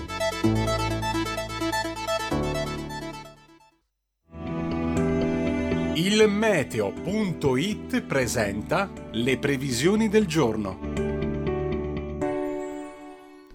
L'anticiclone Scipione è ancora presente sul nostro paese, sia pure con minore intensità, temperature sostanzialmente stazionarie. In mattinata ampio soleggiamento da nord a sud, con cieli sereni o poco nuvolosi, salvo per qualche innocuo addensamento al nord-ovest. Nel pomeriggio tenderanno ad aumentare le nubi, un po' ovunque, e con esse il rischio di fenomeni, specialmente al nord-est e sul medio versante adriatico, poi anche sulle relative zone interne e appenniniche. Le previsioni di il meteo punto it tornano più tardi. Una buona giornata da Lorenzo Tedici. Avete ascoltato le previsioni del giorno.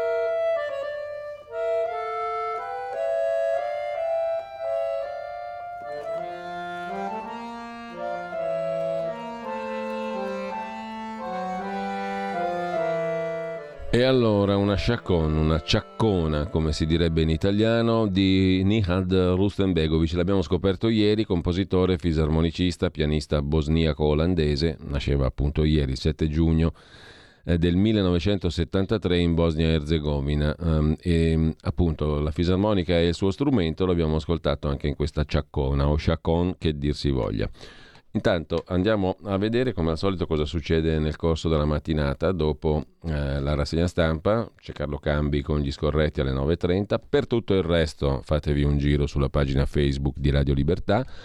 Alle ore dodici tocca a Carola Rossi con Davide Novali, con un altro ospite, e il talk, lo speciale che si occupa di comunicazione. Buongiorno Carola.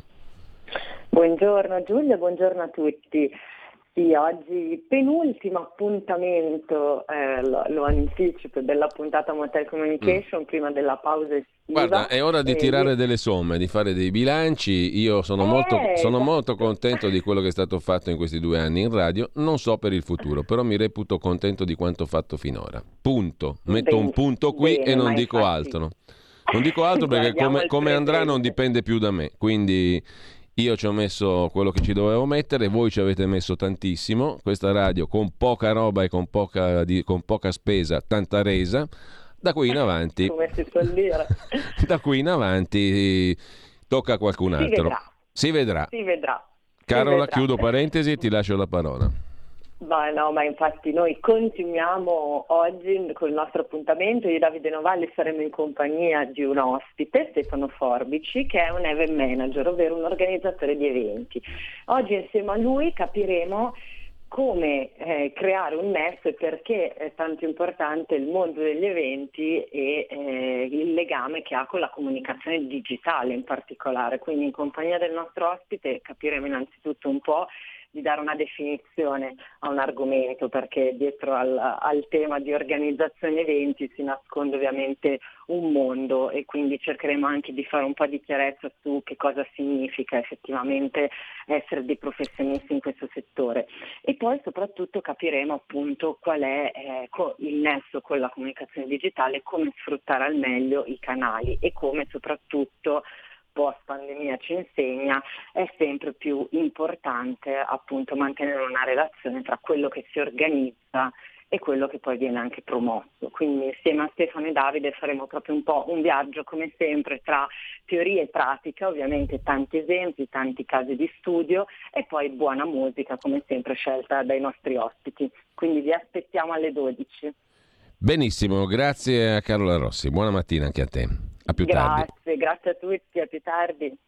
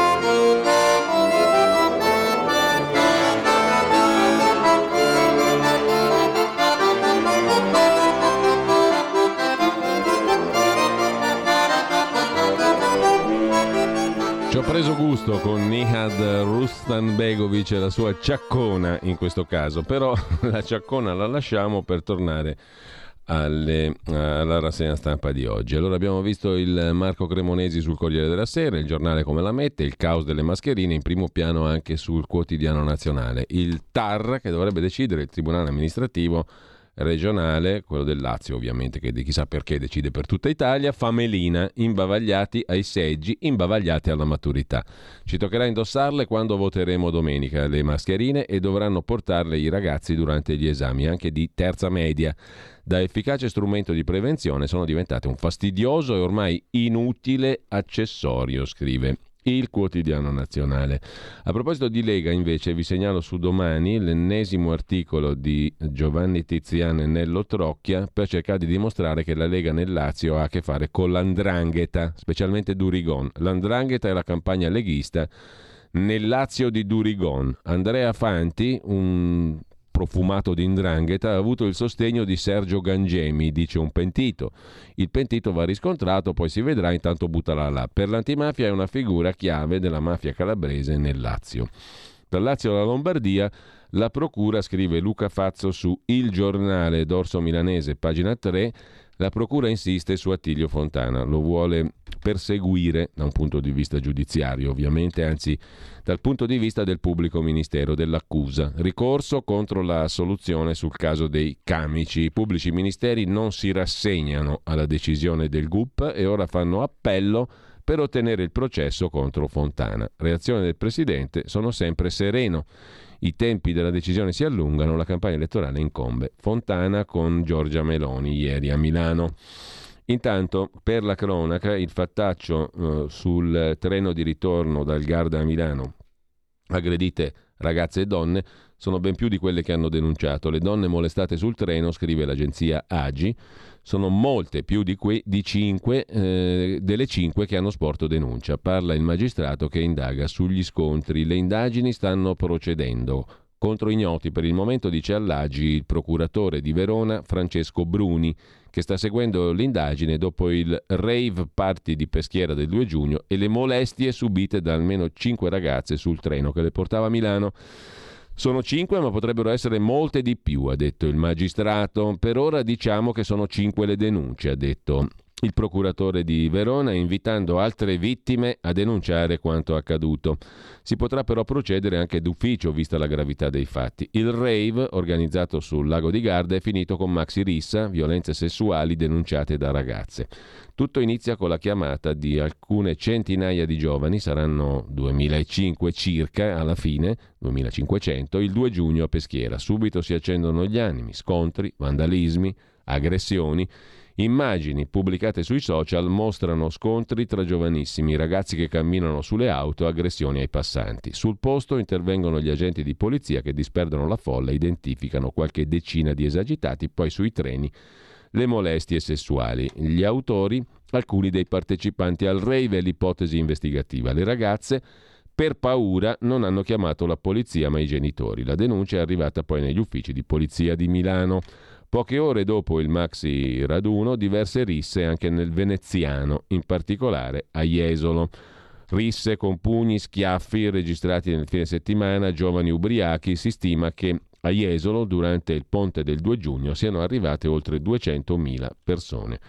Sulla questione anche il Corriere del Veneto ritorna oggi a pagina tre. Nuovo allarme e sicurezza a Peschiera del Garda. Sabato manifesta la destra radicale. Intanto proseguono le indagini sui vandalismi e le molestie in treno. Si cerca un super testimone, dice il papà di una delle ragazze molestate, a liberare mia figlia e le amiche dalle molestie nel vagone del treno stipato di gente è stato un ragazzo, anche lui di origini africane, che le ha aiutate a scendere. Sul giornale di oggi, pagina quindici, Cristina Bassi affronta la questione. Oltre dieci le vittime delle molestie sul treno. L'ipotesi è quella di odio razziale. In procura aperta un'inchiesta sugli abusi e un'altra sui disordini al rave di Peschiera. Sarebbero più di dieci le adolescenti molestate sessualmente a bordo del treno regionale Verona-Milano nel pomeriggio del due giugno. Gli inquirenti, procura di Verona, invitano le vittime a farsi avanti dopo che le prime cinque hanno già denunciato, scrive il giornale, con le parole del procuratore reggente di Verona Bruni. In tribunale non si fanno processi sociologici, ha detto il magistrato, ma massimo rigore. Prima però bisogna attribuire con assoluta certezza i reati a chi li ha commessi. In procura sono aperte due inchieste, violenza sessuale e disordini. Le ipotesi sono di rissa aggravata, danneggiamenti, tentata rapina. Entrambe le inchieste per il momento contro ignoti, persone da individuare.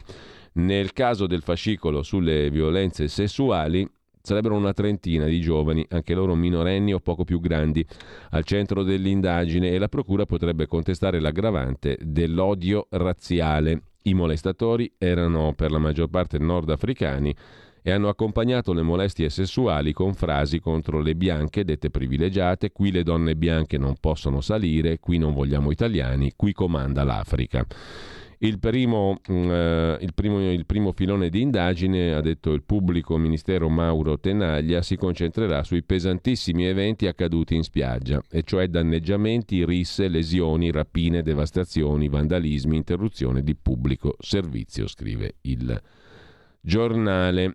E eh, lasciamo il giornale per andare invece al Quotidiano Nazionale, che anche oggi dedica due pagine all'incubo vissuto dalle ragazze di ritorno a Milano sul treno. Spero che mia figlia, dice una delle mamme, riprenda un treno.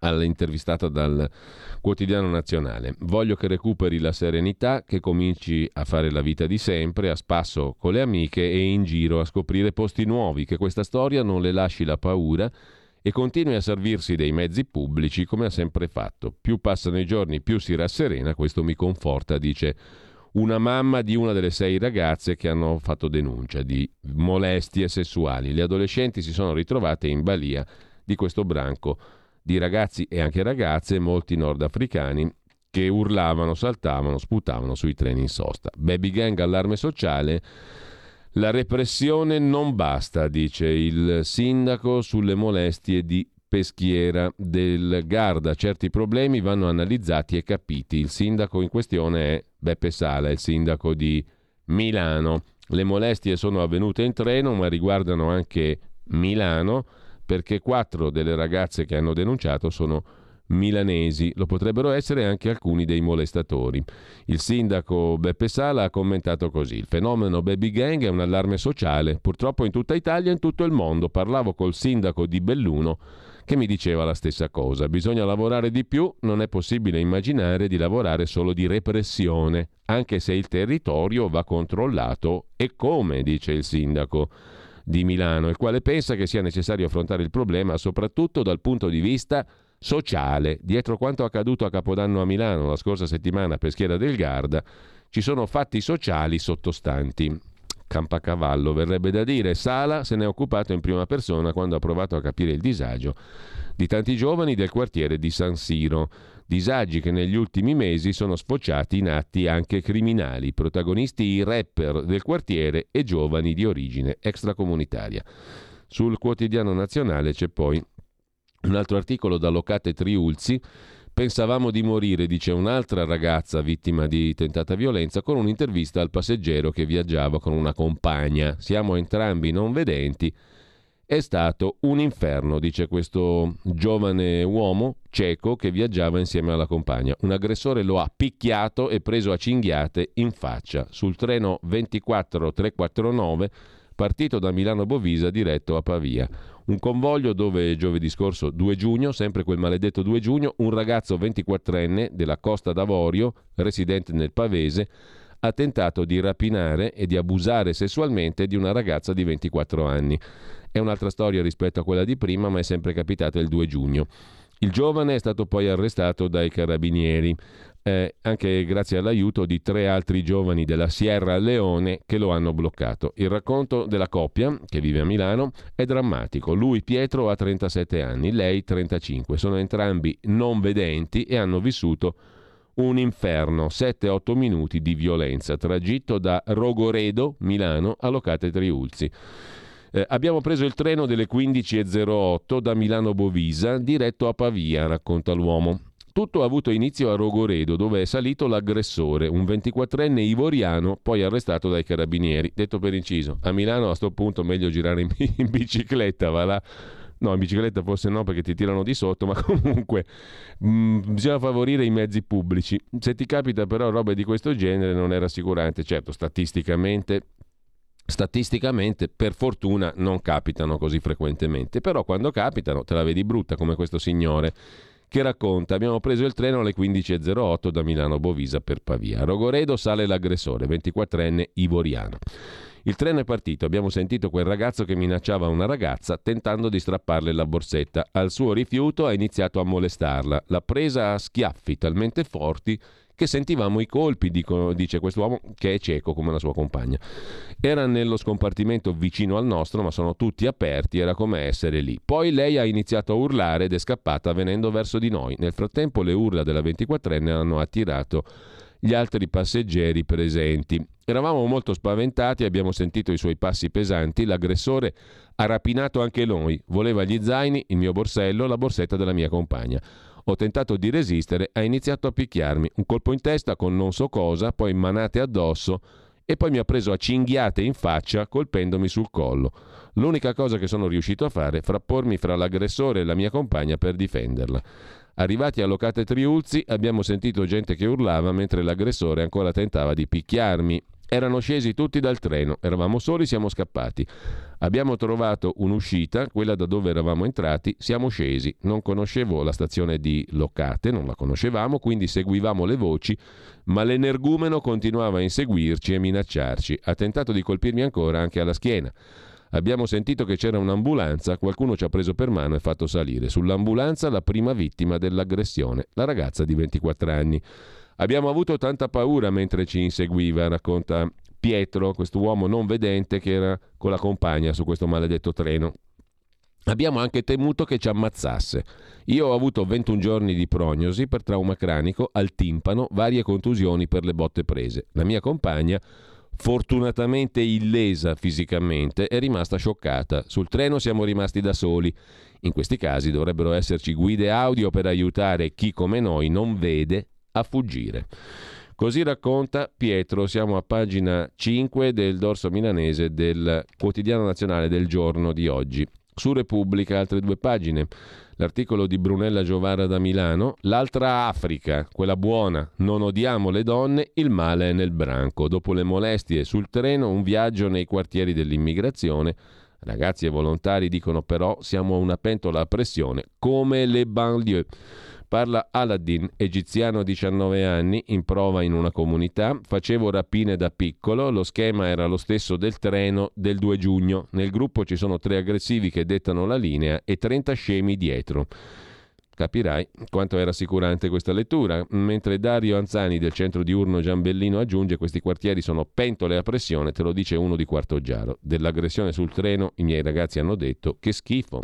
Tutti a riprovarla a parole naturalmente. Al Giambellino ci sono due scuole medie, in una gli stranieri, nell'altra gli italiani. Di solito va così, nel gruppo gli aggressivi danno la linea. Andiamo a far casino, a rubare, cerchiamo le donne. E gli altri dietro. Sul treno è successo questo, ma per tre violenti ce n'erano sicuramente venti trenta. Solo scemi che adesso sono complici di reati gravissimi, così dice Aladdin, esperto di delinquenti minorenni in quanto ex delinquente minorenne, egiziano diciannove anni, messo in prova a Milano in una comunità. Conosce le dinamiche dall'interno, succede anche nei furti, va in gruppo mica da solo, il gruppo dà forza, poi cominci con le rapine. Così inizia il racconto su Repubblica di Brunella Giovara. A seguire c'è un'intervista a Donato Cafagna, prefetto di Verona. A Peschiera sottovalutati i rischi, ora in stazione controlli da stadio, perché quello che hanno raccontato tutte le vittime è che lì non c'era nessuno, né personale dei treni né personale delle forze dell'ordine. Ora in stazione controlli da stadio, dice il prefetto di Verona. Cafagna, al via il filtraggio di chi arriva dalla Lombardia, stop alla vendita di alcol per un mese. Eh, se non è zuppa e pan bagnato, racconta ancora il giorno, il quotidiano nazionale, a proposito invece di un'altra emergenza, quella del controllo dei territori, dei boschi, specialmente intorno a Milano e non solo, per lo spaccio della droga. Qui siamo a Cerro Maggiore, provincia di Milano, tra Legnano e Saronno nell'Alto Milanese la stessa storia, spaccio nei boschi, faide, pusher feriti, fucilate, esecuzioni, spedizioni punitive fra spacciatori. Il territorio è sotto scacco, scrive il quotidiano nazionale. Nelle aree protette del Roccolo e del Rugareto, aggressioni e risse all'ordine del giorno. Una lunga scia di sangue, regolamenti di conti, sentenze di morte fra Milanese e Varesotto nelle aree di campagna. Così racconta Cristian Sormani. Un magrebino è stato prima torturato e poi ucciso, abbandonato in un'area di sosta sulla superstrada per Malpensa.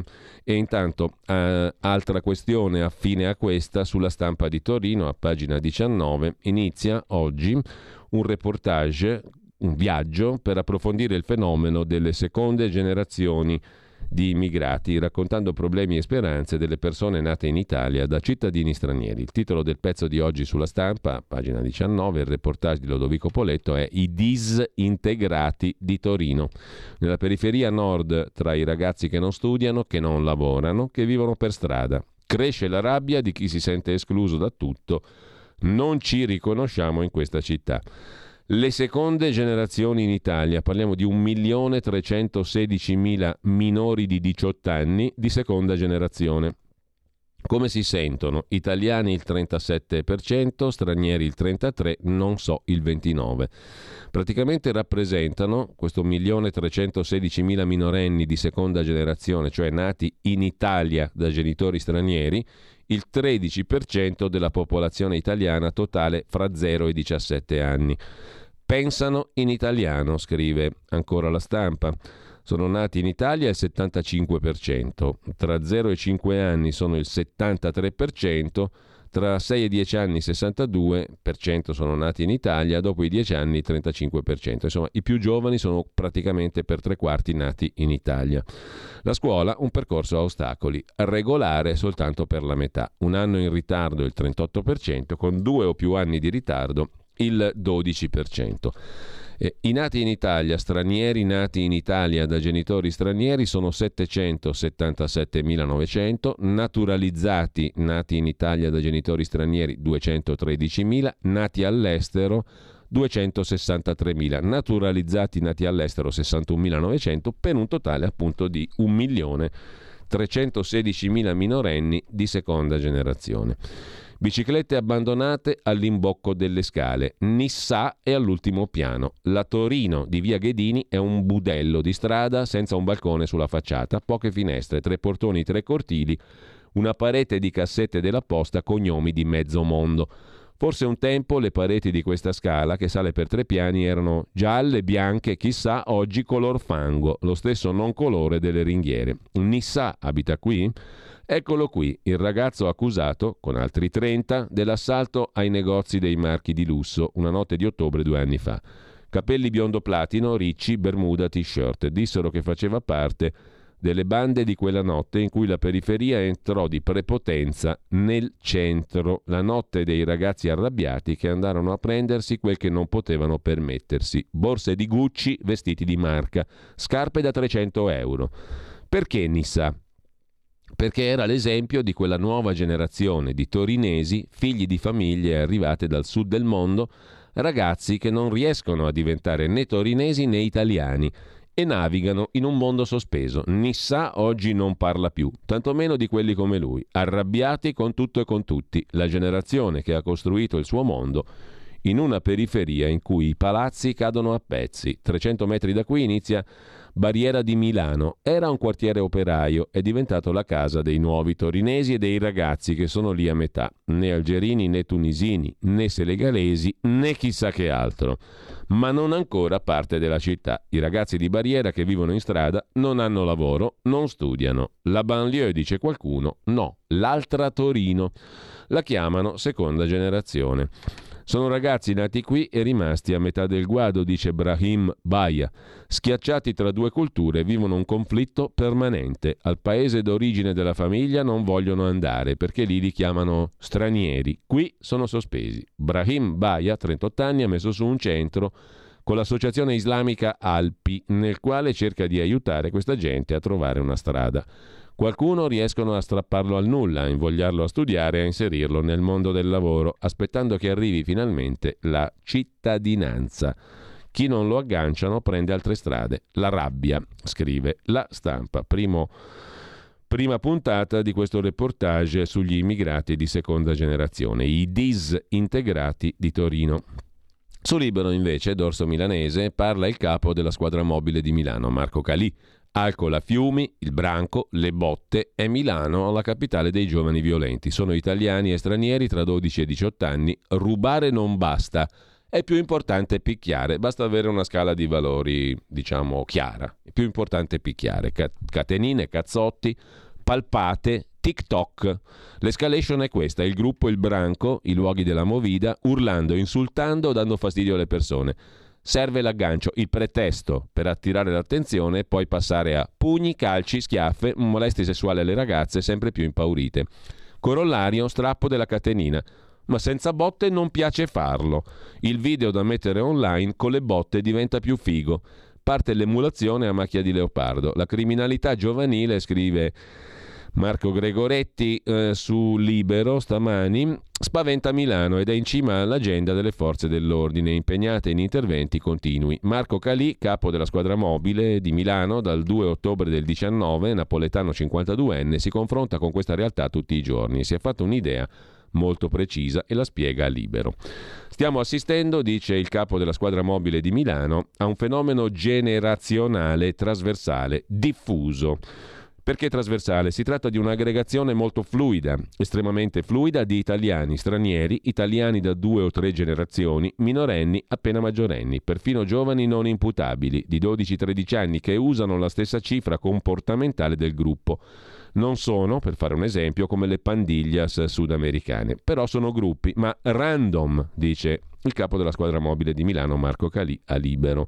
Faccio un esempio per capire come sono difficili le indagini di questo tipo. Si contattano via social, si ritrovano per una rissa contro ragazzi di un altro quartiere o per un'iniziativa musicale e poi magari non si rivedranno mai più tra loro. Sono gruppi random che si creano al momento. Visto che ci siamo, che cosa è successo a Peschiera, Lago di Garda, giovedì due giugno? Migliaia di ragazzi, violenze di ogni genere.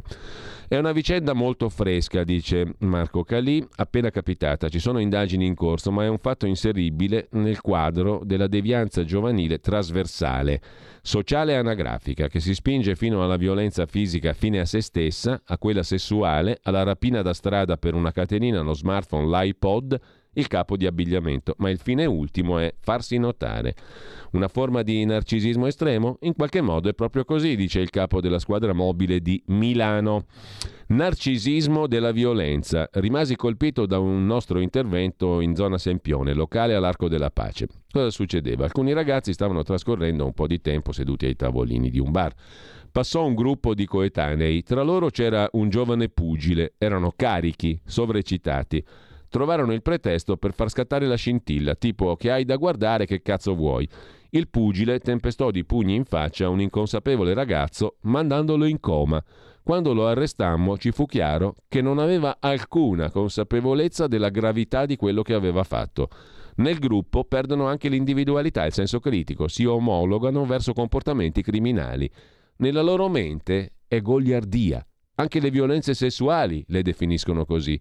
Creano una sorta di socialità adrenalinica, dice il capo della squadra mobile di Milano Marco Calì a Marco Gregoretti su Libero. E la vittima del pestaggio come sta? È uscito dal coma quel ragazzo, ma sta facendo un lungo percorso per riabilitarsi completamente dalle conseguenze fisiche e psicologiche di quello che ha subito a Corso Sempione, giusto appunto.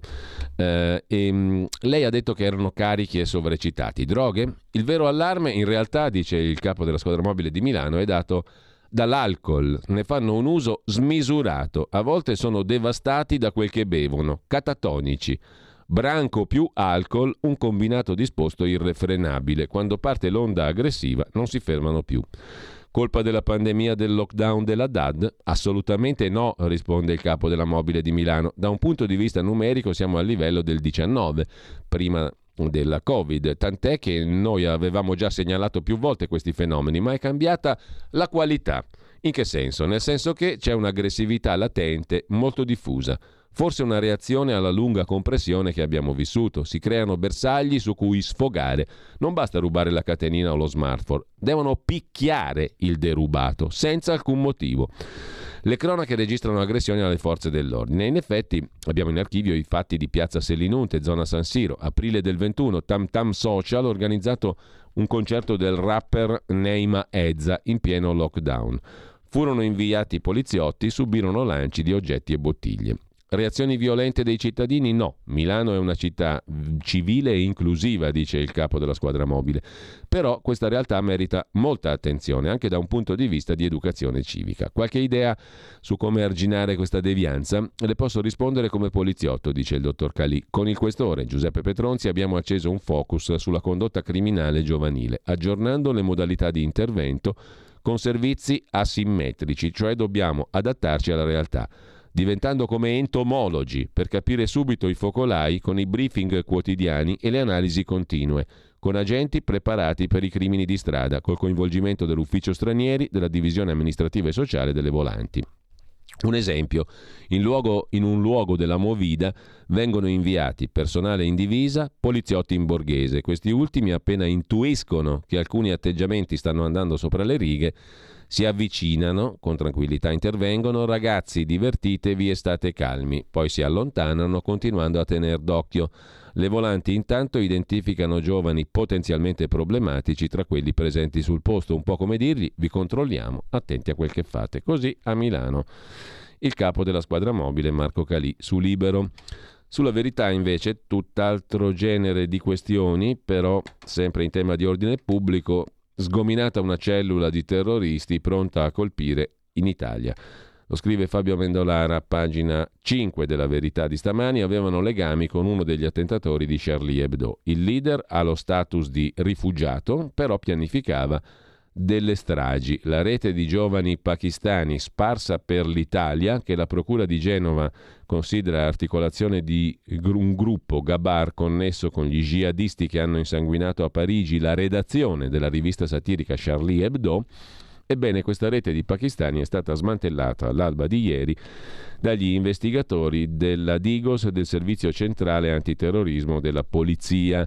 Gli indagati, stando alle accuse, volevano punire gli infedeli occidentali e chi si macchiava di blasfemia. Sul quotidiano eh, genovese Il Secolo diciannovesimo c'è un articolo di Matteo Indice su questa questione. Volevano armarsi, uccidere i blasfemi. Una cellula jihadista nata in Liguria è stata scoperta. quattordici arresti, sette dei quali eseguiti. Gli islamisti legati all'uomo che attaccò l'ex sede di Charlie Hebdo a Parigi. Uno dei capi era addirittura un rifugiato politico. Dalla tana al maestro, il codice del gruppo Gabar. Uno dei tizi con un bel coltellaccio in fotografia in evidenza. Strettissimo il legame fra i leader che condividevano l'ideologia. Bisogna trovare dieci persone in ogni città, più saremo meglio è.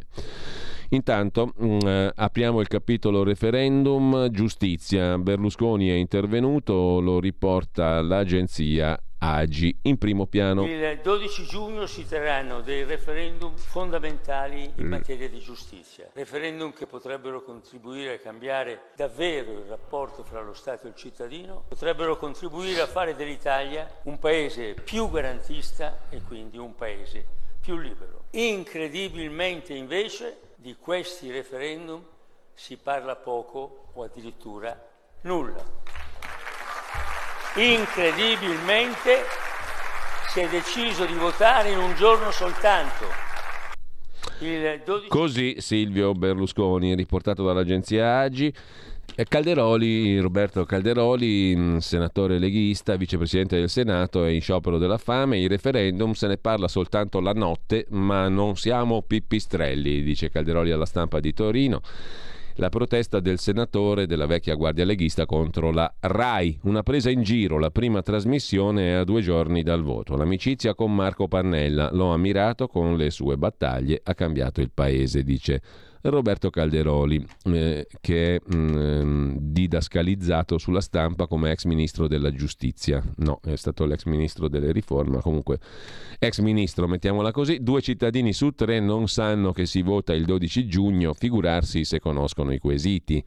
L'astensione cresce, è un peccato che si sia persa la sensibilità che c'era per il voto, dice Roberto Calderoli, che in questi giorni sta girando l'Italia per i comizi, ieri in Sardegna, due giorni fa in Campania, per una campagna referendaria alla vecchia maniera. Sulla questione dei referendum c'è una paginata curata da Dario Ferrara su Italia Oggi, pagina otto, referendum appeso al quorum, la separazione delle funzioni dei magistrati, questione divisiva, domenica dodici giugno, sono cinque i quesiti, tutti illustrati in dettaglio su Italia Oggi stamani, mentre anche il sussidiario punto net si occupa di referendum giustizia, dalla Severino al C S M alla custodia cautelare, cinque sì spiegati bene, scrive il sussidiario punto net. Elezione del C S M, valutazione dei magistrati, separazione delle carriere, limiti alla custodia cautelare, abrogazione della legge Severino. Oltre al contenuto c'è un messaggio politico generale, naturalmente. Siete contenti della giustizia, di come viene amministrata così com'è? Perché questo poi è il succo di, di questi cinque quesiti. Ci sono anche sul giornale gli audio esclusivi di una lezione postuma di Giovanni Falcone, quei P M sui loro scranni. Dalla separazione delle carriere ai processi pachiderma riemerge un audio del millenovecentottantanove del magistrato assassinato a Capaci. Quando all'estero spiego che il pubblico ministero è magistrato ma non giudice, non mi capiscono, ma o chiedi o giudichi. Il pubblico ministero deve fare un salto di qualità e se è un brocco sono guai, sono guai, diceva Giovanni Falcone. Il pubblico ministero deve scendere dallo scranno. La condanna di processi pachiderma, il nuovo ruolo che il P M dovrebbe assumere e spesso non assume, e ancora la bravura del pubblico ministero che dovrà emergere, altrimenti se è un brocco sono guai. E poi la separazione delle carriere, una lezione straordinariamente attuale di Giovanni Falcone, riecheggia in una vecchia soffitta tra gli scatoloni di una casa di campagna, una audiocassetta mai scovata che riporta il tempo al marzo dell'ottantanove, quando il magistrato presiedette una lezione sulla riforma del nuovo codice di procedura penale. Allora giudice istruttore era Falcone in una Palermo intrisa di sangue. Parole che a pochi giorni dai referendum sulla giustizia suonano attualissime. Penso al dramma, diceva Falcone, per molti miei colleghi che dovranno scendere dallo scranno del pubblico ministero seduto accanto alla Corte e sedersi sui tavoli della difesa accanto ai difensori. Perché? Perché saranno parte, così come sarà parte, la difesa privata. Questo doveva essere il succo della riforma del processo accusatorio, riforma del codice penale dell'ottantanove. Falcone incontrava gli organi di polizia giudiziaria nel marzo dell'ottantanove e analizzava le sfide che il nuovo codice di procedura penale imponeva e metteva di fronte ad agenti e giudici. Erano gli anni del maxi processo e delle inchieste. Intanto vi segnalo mh, dal mondo online, fronte del blog, il sito di Edoardo Montolli. Dopo la fantasia, al potere è arrivata la ragioneria, ma non sanno fare i conti. Il commento su fronte del blog, ma anche su cronaca vera, ma chi li fa i conti al governo e in Europa? Dopo le mance del lockdown e le raffiche di rincari, Mario Draghi ha annunciato un calo della pressione fiscale dello zero virgola quattro per cento, ma pensa che bravi, ironizza Montolli. Intanto in Lombardia, a proposito di fisco, più poveri gli stranieri, giù le entrate, dopo dieci anni calano i contribuenti. Una flessione, diminuzione delle dichiarazioni dei redditi e guadagni ridotti, la forza lavoro degli immigrati produce meno ricchezza. In Lombardia un quinto dei nati all'estero censiti dal fisco, record a Milano, ma sono più poveri anche gli stranieri. Sul sussidiario punto net, a proposito di economia, una fosca previsione di Paolo Annoni: è in arrivo la patrimoniale che prepara la fine dell'euro, niente poco di meno. Lo spread è ormai stabilmente sopra duecento punti base. Secondo il Financial Times, la B C E dovrà intervenire per ridurre i differenziali. Il Financial Times è tornato a occuparsi di spread, Banca Centrale Europea, Italia. Il quotidiano della City londinese ci ricorda che la B C E deve affrontare un compito molto difficile rispetto alle altre banche centrali. Le banche centrali devono decidere se provare a ridurre l'inflazione facendo rallentare l'economia che già scricchiola o lasciarla correre. L'Europa ha un problema in più, la frammentazione interna che prende la forma dello spread, il differenziale tra i costi del debito dei diversi Stati membri.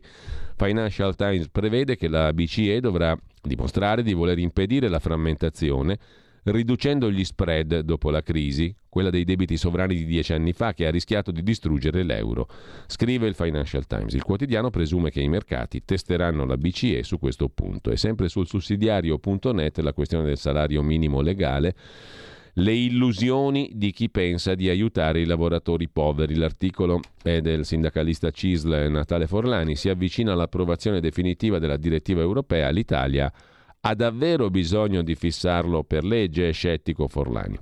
C'è poi il capitolo Copasir, Giletti, Travaglio, la Russia, gli interviste e via dicendo. Lo affronta Marco Maier su Start Magazine, start mag punto it. La presunta smentita indagine del Copasir è stata utile a distrarre l'attenzione del pubblico dalla Russia dopo la propaganda del Cremlino rilanciata da Giletti sulla sette.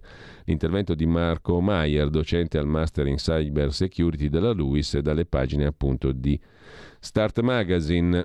Sulla questione si sofferma di nuovo anche il sussidiario punto net, liste di proscrizione comparse sul Corriere della Sera, da Sant'Egidio all'Estonia.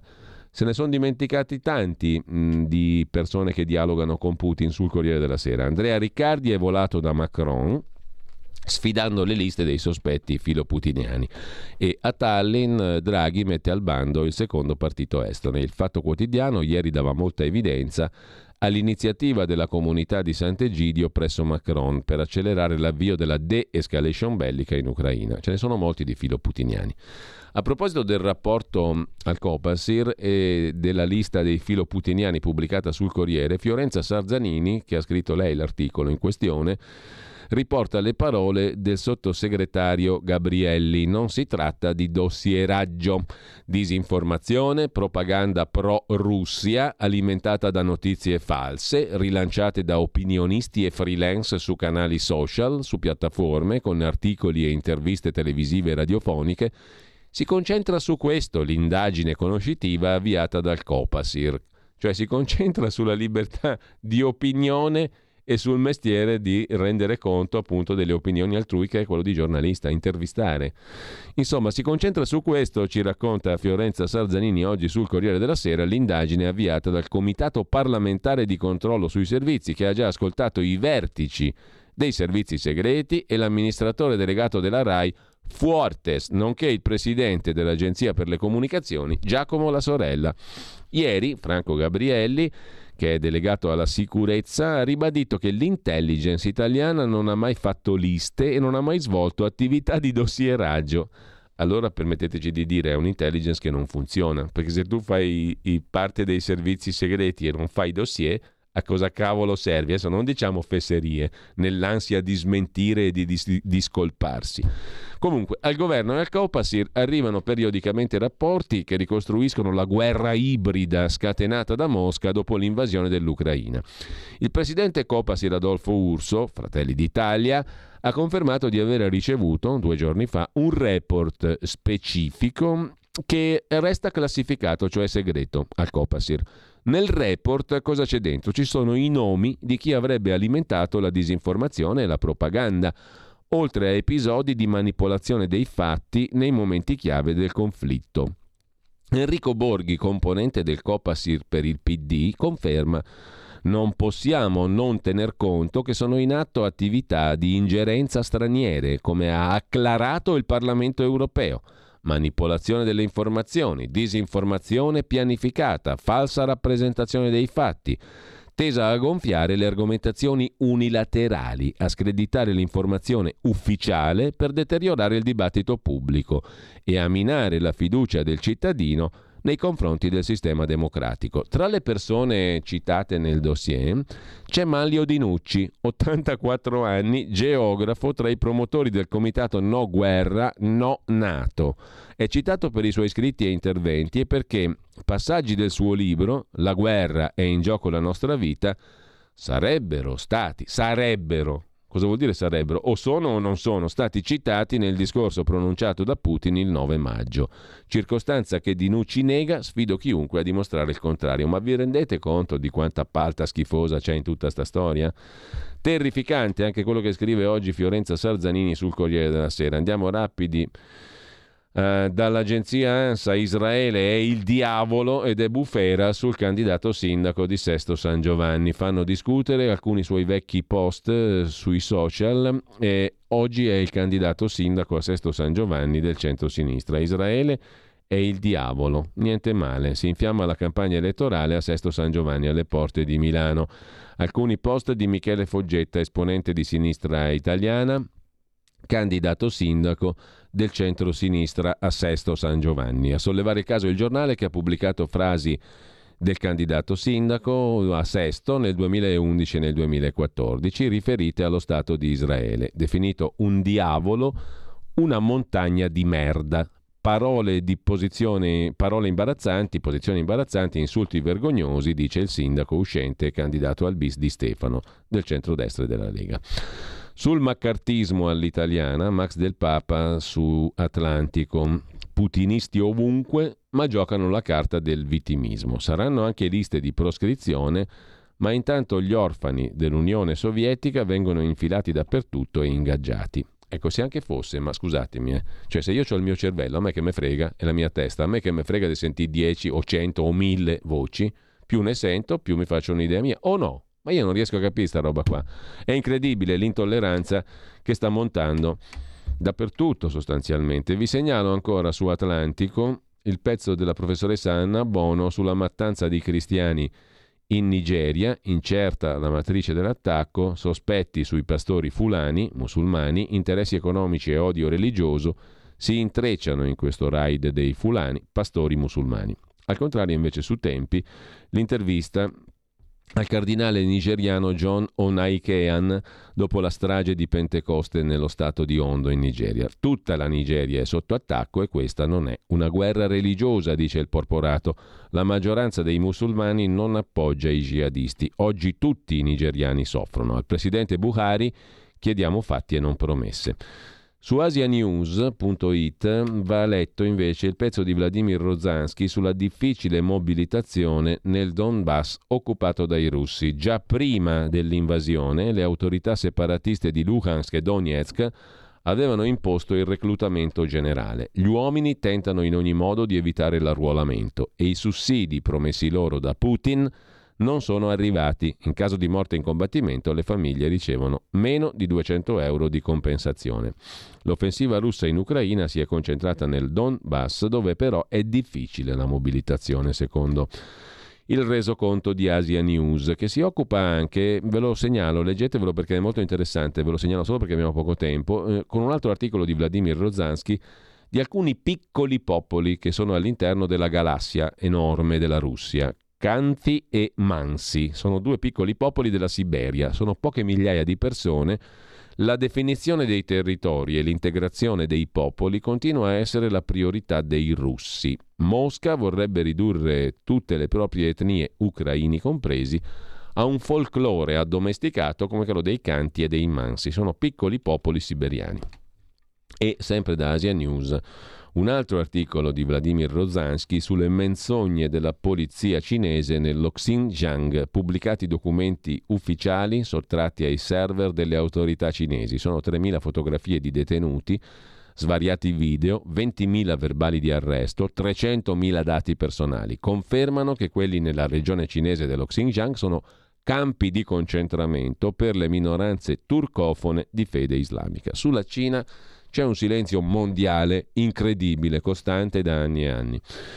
Maurizio Milano scrive invece sulla Nuova Bussola Quotidiana un pezzo sul grande reset, Davos, il centralismo non democratico mondiale. Il giro mentale dei partecipanti a Davos è sempre lo stesso. Cosa possiamo fare noi elite mondiali per pianificare un futuro migliore per il mondo? La prospettiva è il rovesciamento della sussidiarietà in una visione distopica fondata su un'antropologia distorta. Unico assente in dissenso, Elon Musk, possibile polo alternativo.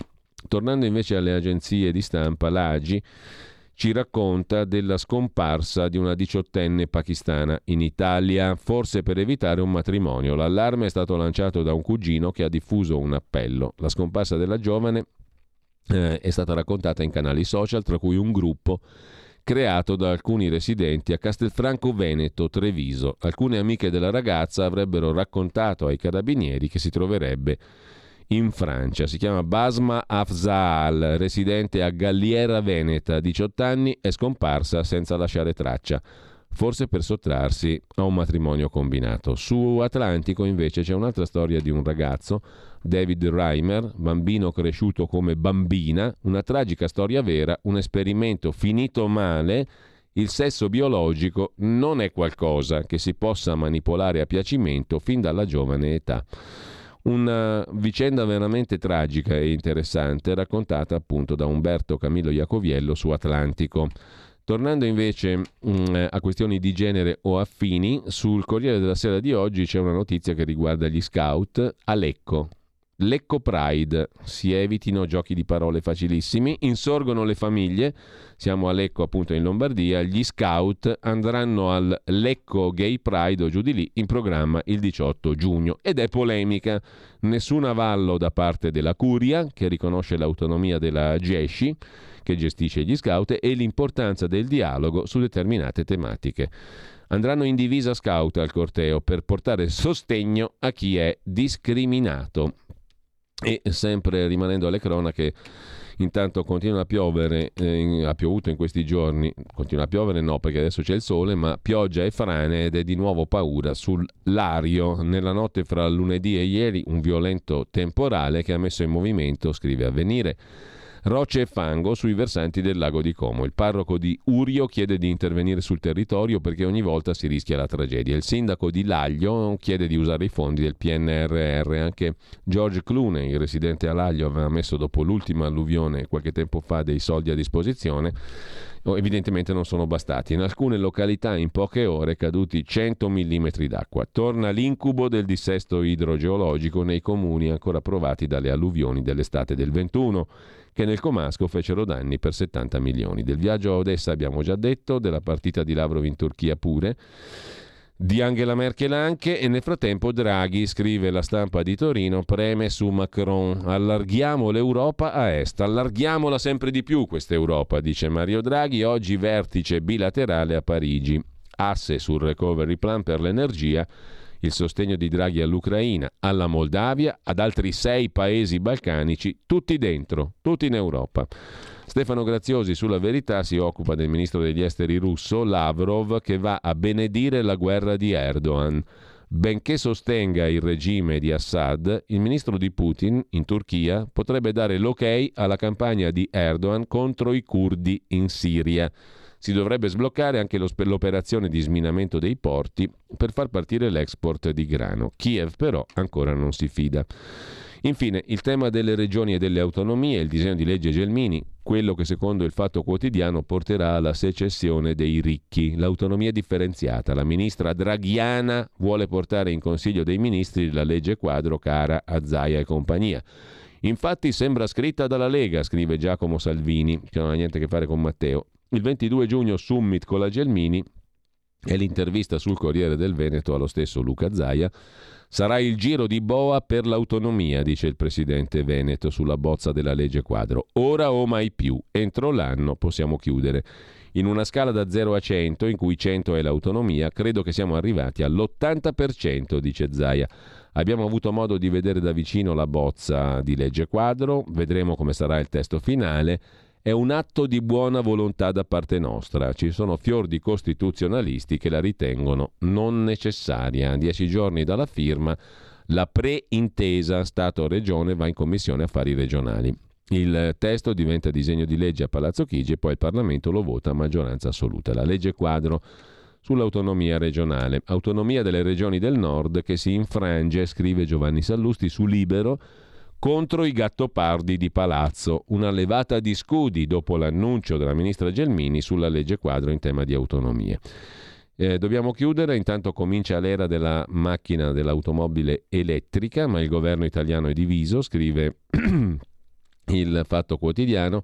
C'è poco altro da segnalare, per cui eh, un bel articolo, questo sì, a pagina sedici della Repubblica sull'India, dove la portavoce del premier indiano Modi, del presidente Modi, ha, inizia- ha insultato Maometto in tv. Scontri e arresti in tutta l'India. Sharma lamenta di aver ricevuto minacce di morte e di stupro dopo aver parlato di Maometto e di quanto giovane fosse la sua compagna, Aisha, la sua moglie.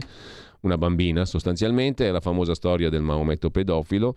Kuwait, Iran e Qatar hanno convocato gli ambasciatori indiani per protesta. Con ciò ci fermiamo, qui Parlamento e poi gli scorretti con Carlo Cambi. Qui Parlamento. Ha facoltà di replicare il deputato Belotti per due minuti, prego. Sì, prendiamo atto di questa ultima dichiarazioni sull'eventuale proroga, però Ministro, quando vengono eh, emesse, vengono inviate comunicazioni a tremiladuecentottanta comuni per quattromilasettecentosettanta progetti. Quindi stiamo parlando di oltre il... Sono settemilanovecento comuni in Italia, facciamo un raffronto di quanto sono tremiladuecentottanta, qui o tutti sbagliano o c'è qualche problema nella banca dati, perché li abbiamo sentiti i sindaci e ehm, tanti sindaci dichiarano di aver inserito nella banca dati i dati corretti nelle date corrette. Quindi, come diceva la mia collega nell'interrogazione, è utile semplificare le procedure, insieme aprire un tavolo di concertazione con ANCI e UNCEM, perché qui noi rischiamo, e c'è anche l'altro caso che stiamo sollecitando, quello per dei contributi sempre del Ministero degli Interni per i comuni sotto i mille abitanti, millenovecentonovantasei comuni a cui vengono assegnati ottantaquattromila euro. Però o ci rendiamo conto, vale per questi contributi come per tutte le scadenze del P N R R, che non ci sono imprese.